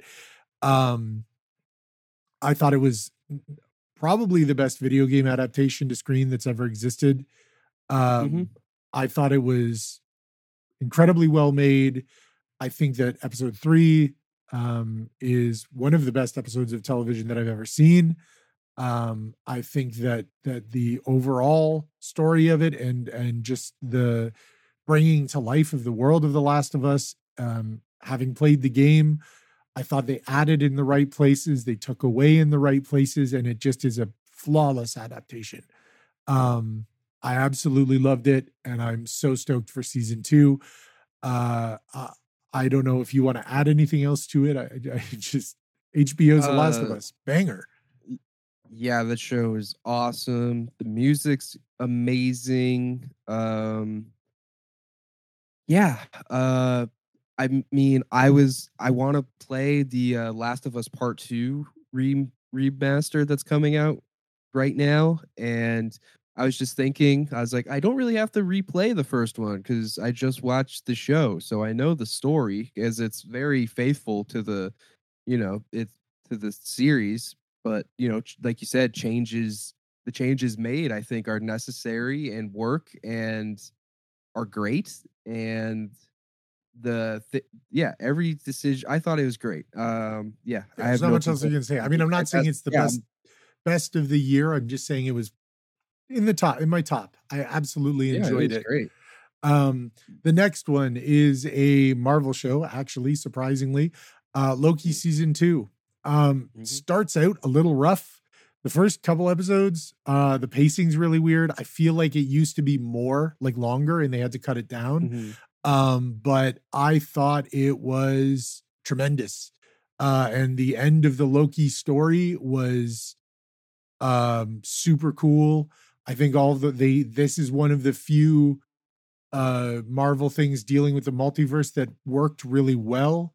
Um, I thought that Jonathan Majors, uh, even though he's a you know, whatever, um, his Victor Timely was awesome.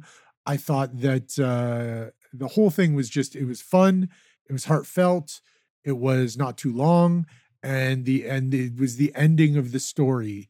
You know the the kind of Uh, the whole thing is about time. The whole thing is about uh, um, finding purpose, figuring out who you are, and for it to end the way that it did, for him to find his glorious purpose and make the sacrifice and be the hero was tremendous. And so I wanted to put it on there because I thoroughly enjoyed it. I do think that there are flaws. I think the first two episodes, the pacing is really weird.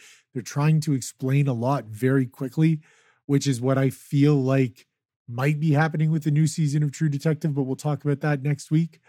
Um, mm-hmm. uh, but, um, but I think they landed the plane in a real big way. I loved Loki season one. It was one of my top shows of the year in twenty twenty-one or whenever it came out. Um, and this one also, I just think it is a great sequel season. It's the end of the series as far as I know, so it's like, you know, season one, season two, and there's a lot of parallels, a lot of kind of the, the, all of the stories end, and it's I love that. You know, it's like they just did it right, and I like it, and it's a, a very powerful ending and very emotional. I really liked it. Um, the next one, The Fall of the House of Usher. Um, nice. Mike Flanagan, just on a rip, eh? Um, I loved it. I thought that it was wildly inventive and fun. The kind of retrofitting of the Edgar Allan Poe stories into this, uh, into this thing, this Frankenstein's monster of Edgar Allan Poe and Mike Flanagan just being a freak. Um, mm-hmm. I loved it. Loved it. I'll watch it again next, next Halloween. I, banger. I don't know what, I don't want to give too much away for people who haven't seen it. Uh, yeah, I haven't seen it either. So, but. okay, I don't want to give too much away from it. I will just say I thought it was fun. If you liked, I still think his magnum opus is either Midnight Mass or um, uh, Haunting of Hill House.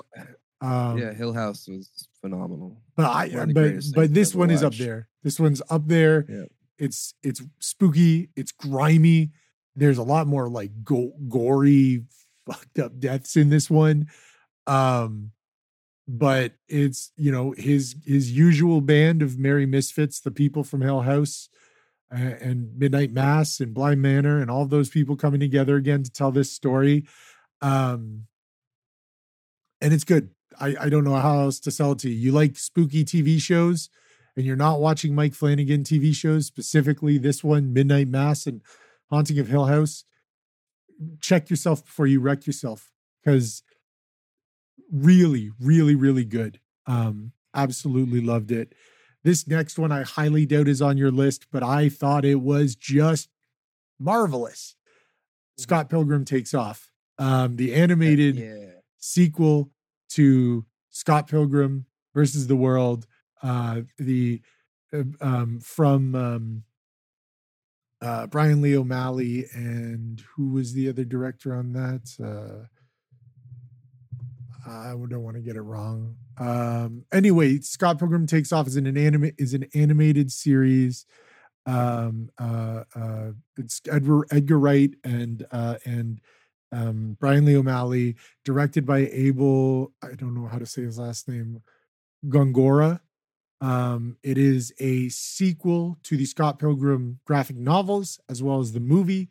It is. It follows a kind of alternate uh, what if timeline where something happens that uh, completely changes the outcome of the story of uh, it's like a reimagining of um, of of the story of Scott Pilgrim, uh, while also being a kind of commentary on the original story and the movie and all of these different things. There's so many tongue-in-cheek references, uh, guest voices. The entire cast from the movie came back.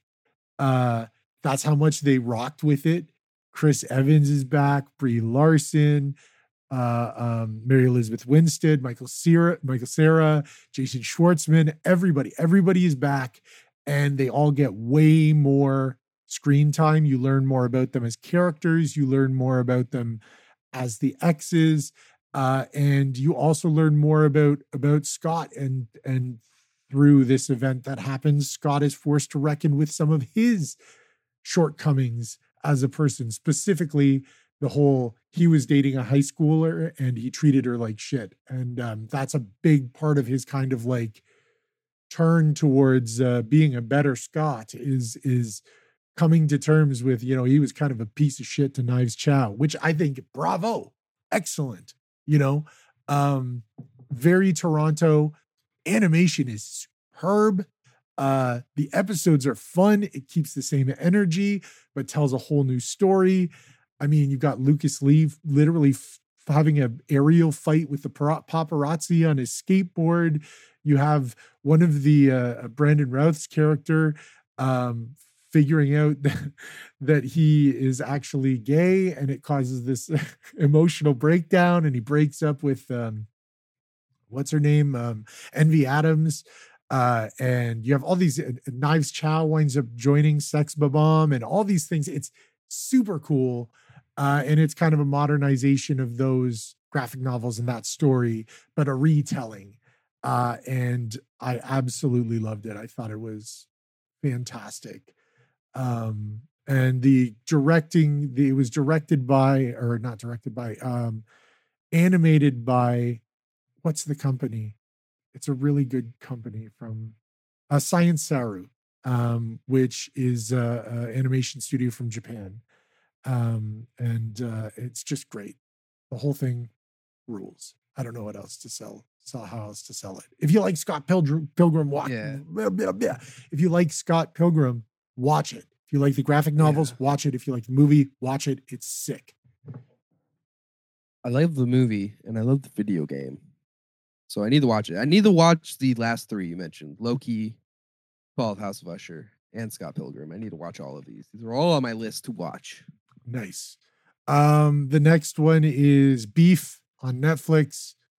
Um, also on my list to watch. Sick. I don't want to give too much away about this one um, because it is the twists in it are kind of the things that make it. But um, an awesome dark comedy series about being at the end of your rope and being angry and being frustrated and how your rage can make, put you into very strange, unbelievable, and dangerous situations, all stemming from a road rage incident. Um, and it's also about how much humanity you can see in one another. Um, there's some really, really funny, uh, touching moments in it.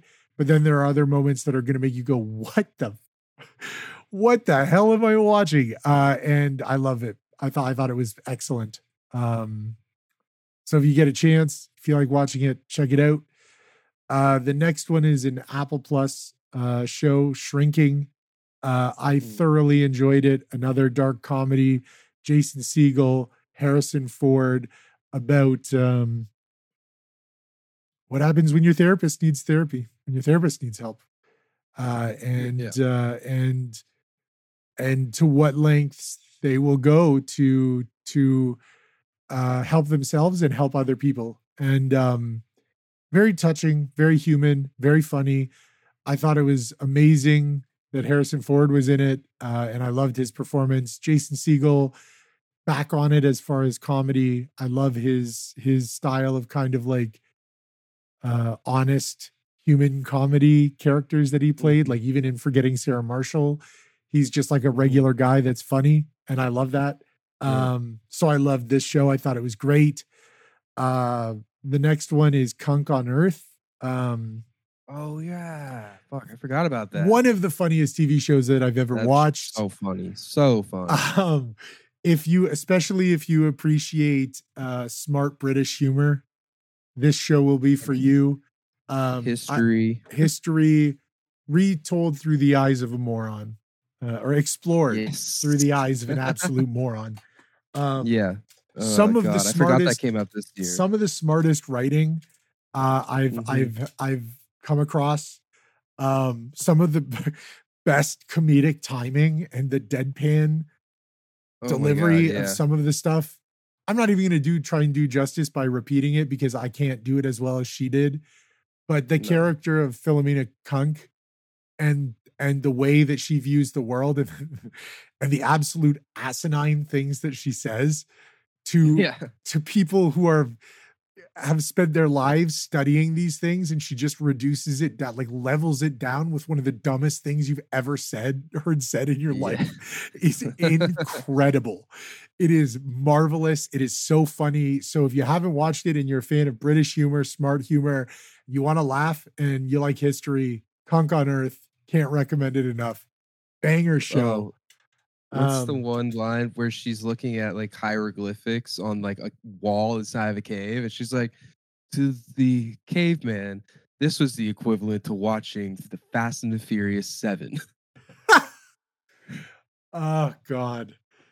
I love it. Yeah, oh, it's so good. It. Um, uh, and then for last, I picked, I had this one last because I'm sure it's going to bleed into yours.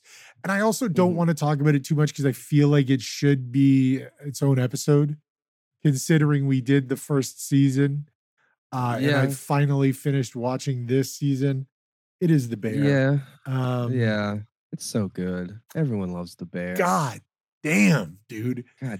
Yeah. This season, what I loved about it is it, in many ways, it pulls back on, I just, I peaked so loud there. Uh, it pulls back on, on the kind of chaos of the first season yes. and allows mm. like a lot of growth from all of the characters and a lot more focus on each of the characters, like having Richie go to the, to, to, and the, the mm-hmm. stuff with when he's cleaning the fork and he finds that, that like moment of peace and, and, and um, having the, them go to culinary school and having um, what's uh, Lionel's character's name, Marcus, Is that right, Marcus? Yeah, yeah. Go, go. I, to I believe so. Yeah, yeah. Pastry. The baker. Yeah. Um, but then also that episode at Christmas is one of the most mentally stressful episodes of T V I've watched. Yeah. Um. Yeah. The same way the first season had that one-shot episode that was just intense. This episode, it's intense in a different way. It's emotionally intense. It's intense because of character, but like you were saying, the first season focuses so much on chaos. This one focuses so much on the beauty of building food and food I guess and culinary yeah.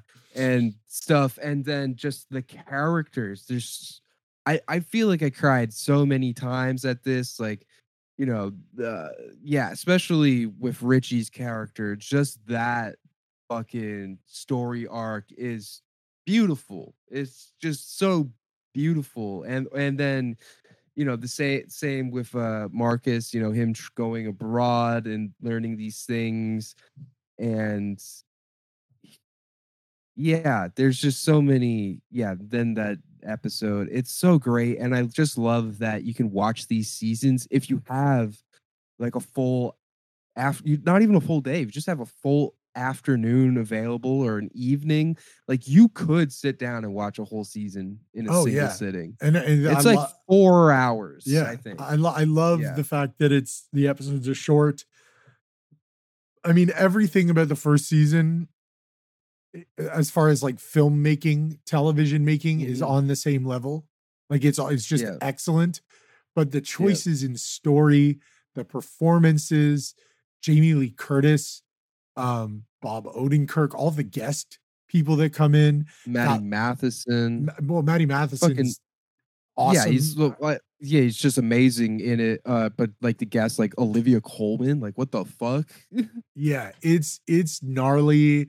The, the the the kind of supporting cast, but then also just loving that you get time with everybody.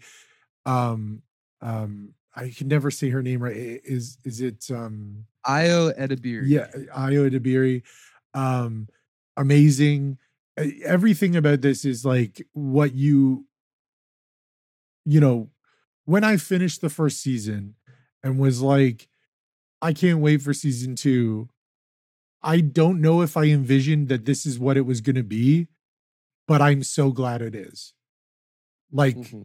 it, it, it takes a totally different kind of thematic path while also revisiting some of the things from the first season that, that really made like the tension, the high level of working in a kitchen, but also the family stuff and the family dynamic. That Christmas episode mm-hmm. is incredible. And the last episode when they lock him in the, or when he gets locked in the, the, um, the the freezer oh, the walk-in freezer yeah yeah, yeah. and that whole yeah. thing and coming to terms with his like uh his problems and his mismanagement and his flaws and just everything. It it just masterful T V mm-hmm. making, just absolute almost perfection. I don't like to say anything's perfect, but to me I just I, I watched it and was like, yeah, this is this is everything I wanted. The show, more. Yeah. Like, the show has been perfect. Two seasons, perfect. There's not much else I, you I, can say.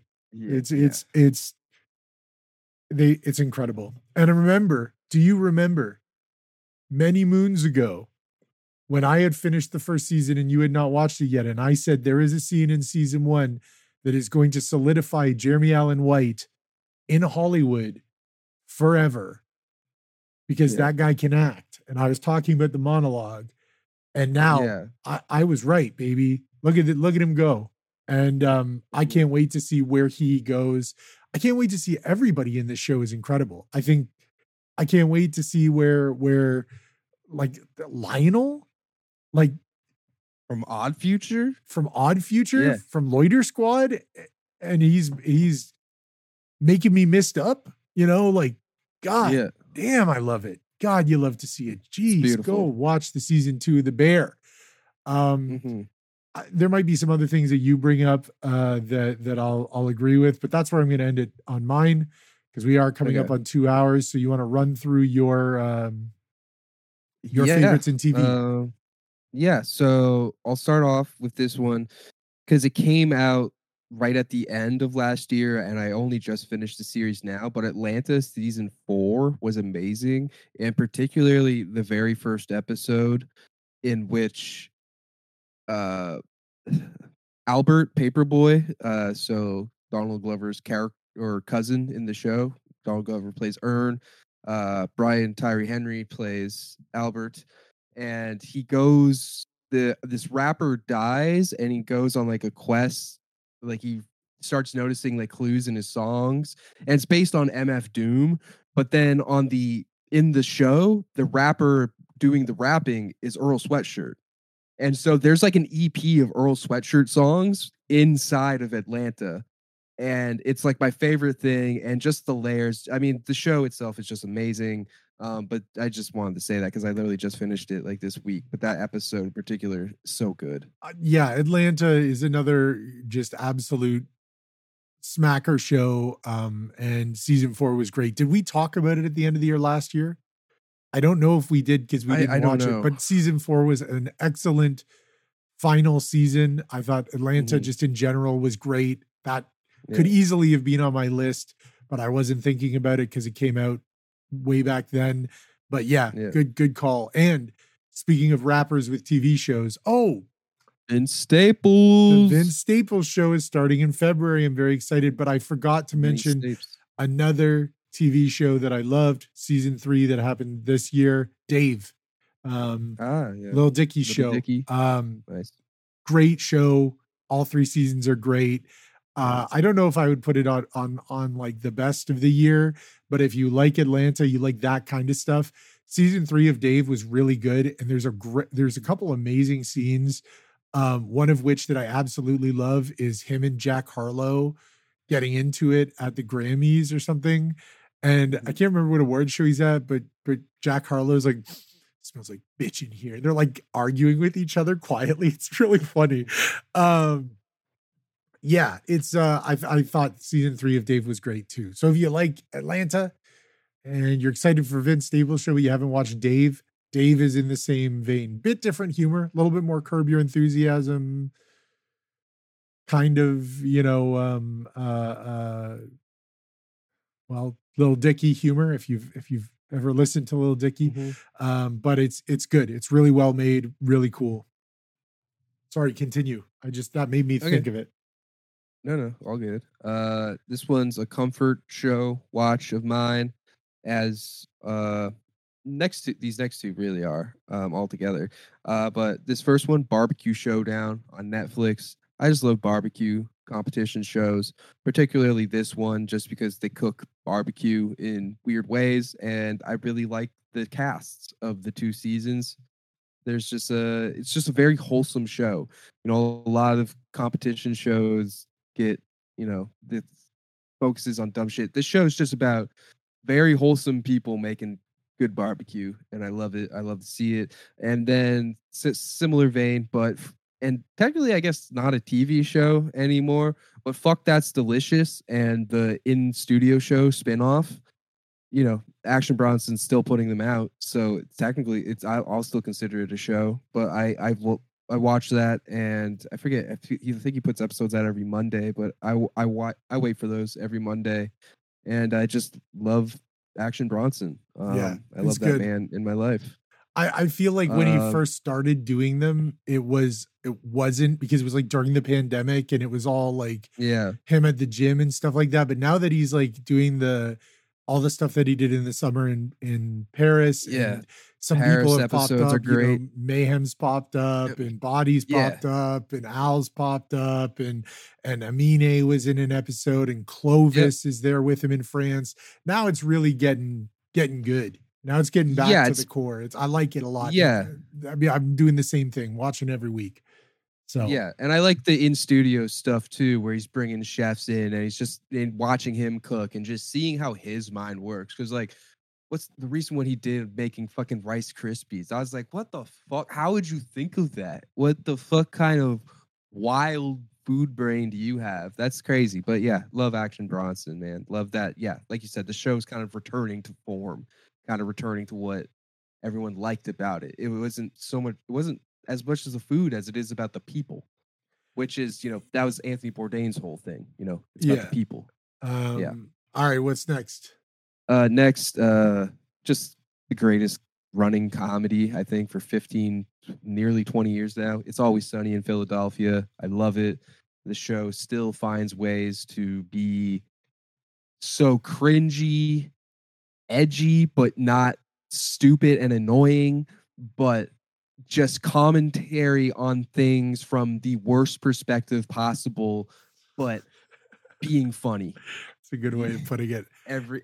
Every way. It's Seinfeld if they were on meth. Like if if everyone in Seinfeld was had a drug problem, that's what this show really is, and it's so good. Everyone's great, and it, the cast is amazing. And just the long-term storytelling that they've done across sixteen seasons is insane. Um, particularly the episode in this season where they get cursed and Dennis has to bury his wife, who, you know, he suspectedly murdered, in a pet cemetery because she converted to being a cat. It's just one of the wildest things ever. Um, I haven't I haven't watched any of the new season, and I will. That makes me want to uh to yeah. check it out. I love It's Always Sunny. Yep. Uh, what's next? Uh, uh, another crazy show that is just constantly just doing the dumbest shit possible. The Eric Andre Show, the sixth season, was awesome. Oh my god! Hilarious. Yes, um, I should have put that on my list too. I don't know how he fucking does it. How. Because now, like, everyone knows what the show is now. Like, the first season, two seasons, three seasons, maybe, he was getting away with shit because people legitimately didn't know what they were getting into. Now they know. People know who Eric Andre is. He is a known person. But the fact that people still subject themselves to this, and he still finds ways to fuck with people in ways that you're just like, what the fuck is it? Dude, like, the Chet yeah. Hanks episode made me lose my mind. This, the, what is it? The energy drink that's like, yeah, segregated or whatever. Like, yeah. What? Oh, I, I was so watching it, just being like jaw on the floor, but laughing. I was like, this is insane. Um, banger, banger. Yes, I forgot yeah. that came out this year. Eric Andre Show, Bird Up, um, you know. Absolutely. Eric Andre is important to the origins of this podcast. So, absolutely. You know. Uh, yeah. L. Ron Hoyabembe. Um, all right. Uh, what's next? Turn that piss into wine. Exactly. Um, next, uh, a show I love. I love everything Danny McBride's been doing. Um, Eastbound and Down is one of the greatest shows of all time. Vice Principals is so fucking funny. It really flew under the radar, but uh, Danny McBride and Walton Goggins are a fucking comedy fucking dynamite team, and they continued it with Righteous Gemstones, which the third season was this year, which it is just so fucking funny. The, you know, how it's just absurdity and so insane, and if you love Danny McBride, you'll love it. But what's great about this season and this show is that I know people that don't like Danny McBride and they don't like his style of humor, but this show has such a large ensemble cast, and it's so stupid in so many different ways. And, you know, and if he's not the main focus, like he's, it's focusing on his entire family. And it's kind of funny because I was watching this show and Succession at the same time, and it's kind of like the uh, unit, like the comedy and tragedy version of each other. And it's just really funny. And if you think evangelicals are stupid people that deserves bad things to happen, you should watch this show. But fair enough. I haven't, so I haven't watched it, uh, but it's on my list, and I will definitely check it out. Um, especially when I saw Walton Goggins was on it, because I watched some of oh, Vice so Principals, funny. And it was really funny. So, yeah. um, uh, all right, what's what's uh, what's okay. next? Okay, I got a couple left. Um, next one is Barry, the fourth season, the final season of Barry. Um, Bill Hader's style of like, such dark humor is so perfect. I love Bill Hader, and I want to see him like do like a movie or another show in which he has this much creative control, because this one was just beautiful. His acting, he's such a fucking good actor, and this show, this the second half of the season went to a spot I didn't think it went in, such a direction I was not expecting, and pulled out of it in such a fucking just dark way. And it's just so fucking good. Um, I, the lead actress's name, I don't know her name, but she's amazing. Henry Winkler's amazing. Um, what's his name? Anthony Corrigan, Carrigan, the bald guy. He's amazing. That everything, the show is so, and then, yeah, it's the cinematography in it. There's some long takes in this show that are fucking amazing. Um, and Bill Burr, or not Bill Burr, Bill Hader, I'm pretty sure wrote and directed every episode, and it's fucking amazing. I'm, I'm, uh, it's been on my list for a long time. He's actually shown up in a couple film podcasts I listen to. Um, he's a big, big, big movie guy like us. Oh yeah. Uh, and yeah, yeah. Uh, I've been really interested, and I was waiting for it to end, and I totally forgot that it ended.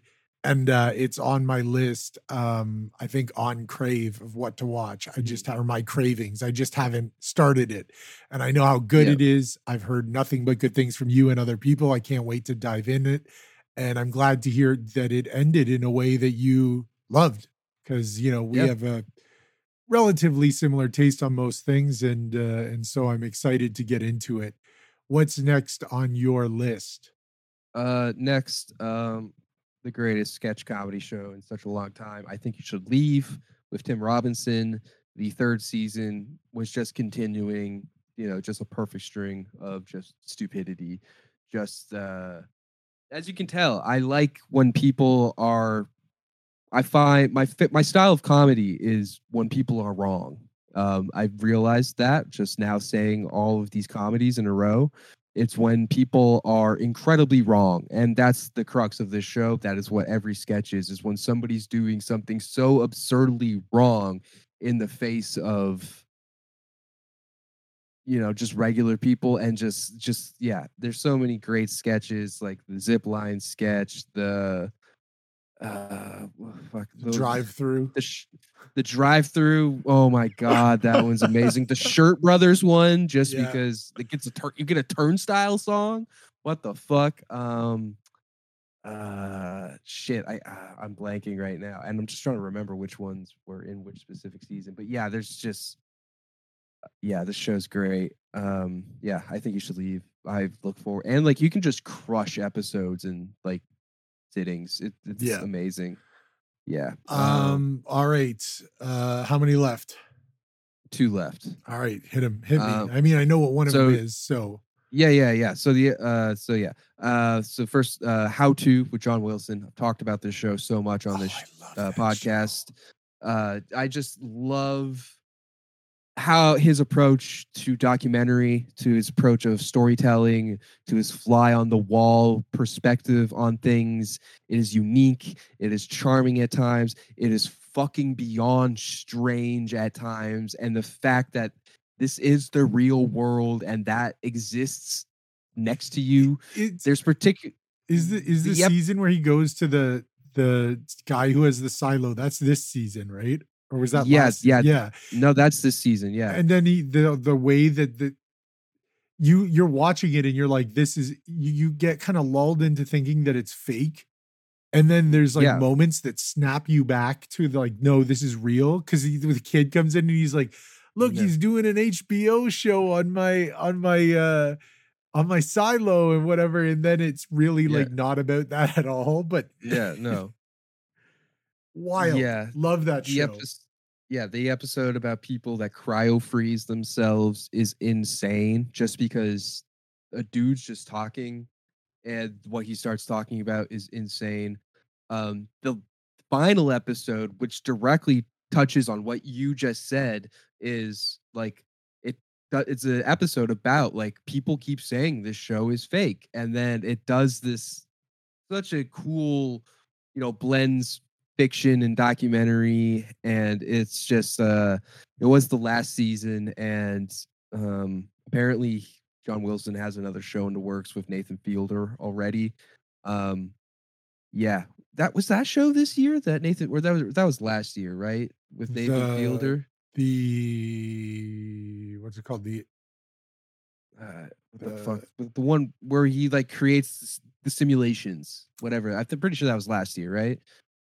Either way, that show's great too. Anything that they're doing, like I didn't see The Curse, um, but right. I, I pretty much everything Nathan Fielder's doing and like How To is amazing.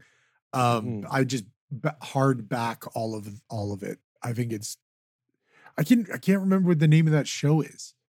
Um, I'm blanking on it too. I'm looking it up right now. Uh, the Rehearsal. Okay, yeah, the, the rehearsal, rehearsal was yeah. last year. Okay, so we talked about it last year. Sorry. But uh, yeah, if you enjoy how, if you enjoy The Rehearsal, if you enjoy Nathan Fielder stuff, check out How To with John Wilson.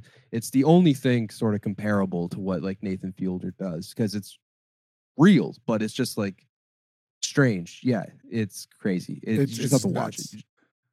Yeah, and then obviously number one, uh, the final season of Succession was just probably the one of the best seasons of television ever. I would put it up there with True Detective season one, Fargo season one, Twin Peaks: The Return. Um, it is just fucking amazing how everything in the previous three seasons comes back in ways you could never fucking think of.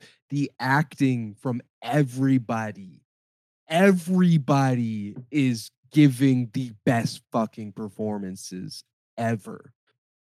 Brian Cox is amazing. Jeremy Strong is amazing.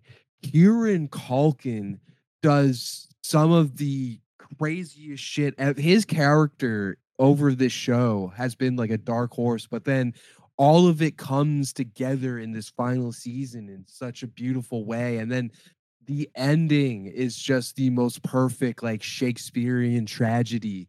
It is just, it, it is really, this show is a modern day Shakespeare. And it's just the best written show on television in the past couple of years. The best acted show. The, yeah, just... Oh. It, I, and this yeah. reminds me that I need to watch Succession. That's another one that I was yeah. waiting for it to be over so that I could watch it all. And yeah, well, it's over. And now. it's over now. So you know what? I'm going to get on that one uh, right away as well, um, because I'm almost done what I'm watching now, and I've got some uh, some great suggestions here. I, there's so many things out, man, and there's so many things that mm. came this year.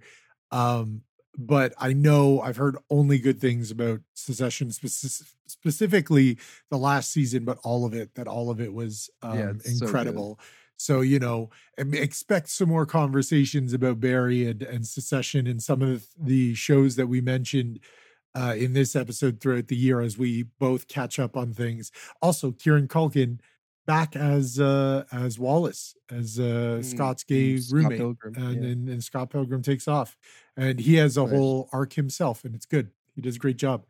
Um, all right, we've gone pretty pretty late, uh, so yeah. why don't we come back Boy.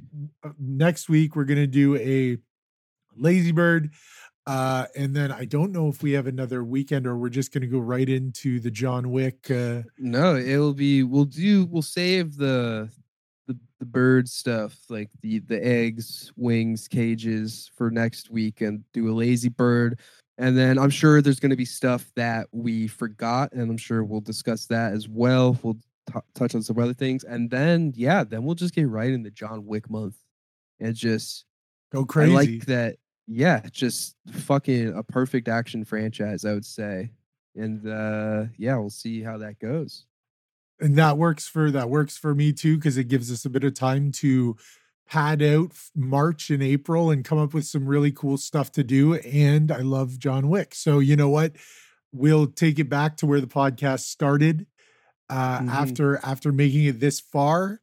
Uh, and we'll we'll redo John Wick one, and and maybe we'll even do a watch along or something. I don't know. And then uh And we then, should. We should try and do a watch along, since we've already done like an episode for the first one. We should do a watch along for that one. I can do it. And then we'll just do a standard episode on the other three. I think I think it's set in stone now. Um, all right. Okay, well, we'll uh, we will be back next week with our our our uh, wins, losses, goals for this year, a look back on twenty twenty-three, plus some updates on stuff that we've been watching and listening to and playing. Uh, I just got Xbox Game Pass, so I've been playing some Xbox games that I haven't got a chance to that I definitely want to talk about. Um, and there's been some great music releases and a bunch of other stuff. So we will come back for a Lazy Bird before we will, we launch into Wick Month. Uh, and uh, and yeah, if we if you want to add anything, if you want to agree, disagree, give some suggestions, um, um, share with us some uh, cool trivia or or. information that we didn't know, or you want to think tell us we're both have great taste, or you want to tell us we both are just awful, whatever, just hit us in uh, on Instagram. Mm-hmm. I'm at Palm Reader, P A L M R E A D R, Where can they find you? Uh, follow me on Instagram as well and Letterboxd, both Otis Morris Dude and um, yeah, the live comedy show Dive Bar every Sunday, nine p.m. free. Uh, come on out. Yeah. Yeah, and you can still stream Stranger Days on all streaming platforms. Um, and, uh, you know, working on some shows, working on music video, getting a music video together, all that good, good.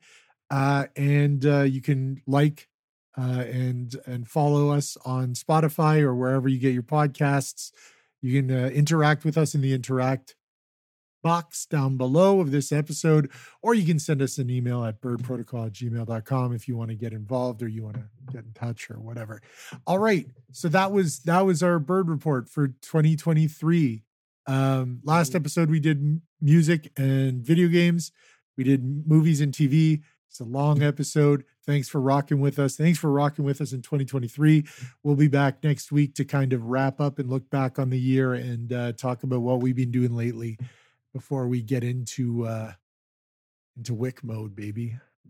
Hell yeah. Wick man. Wick man. Summon the Wick man. Hell yeah. All right. Uh, I guess that's it. Initiate the protocol. Peace. Oh yeah. Peace out, brother.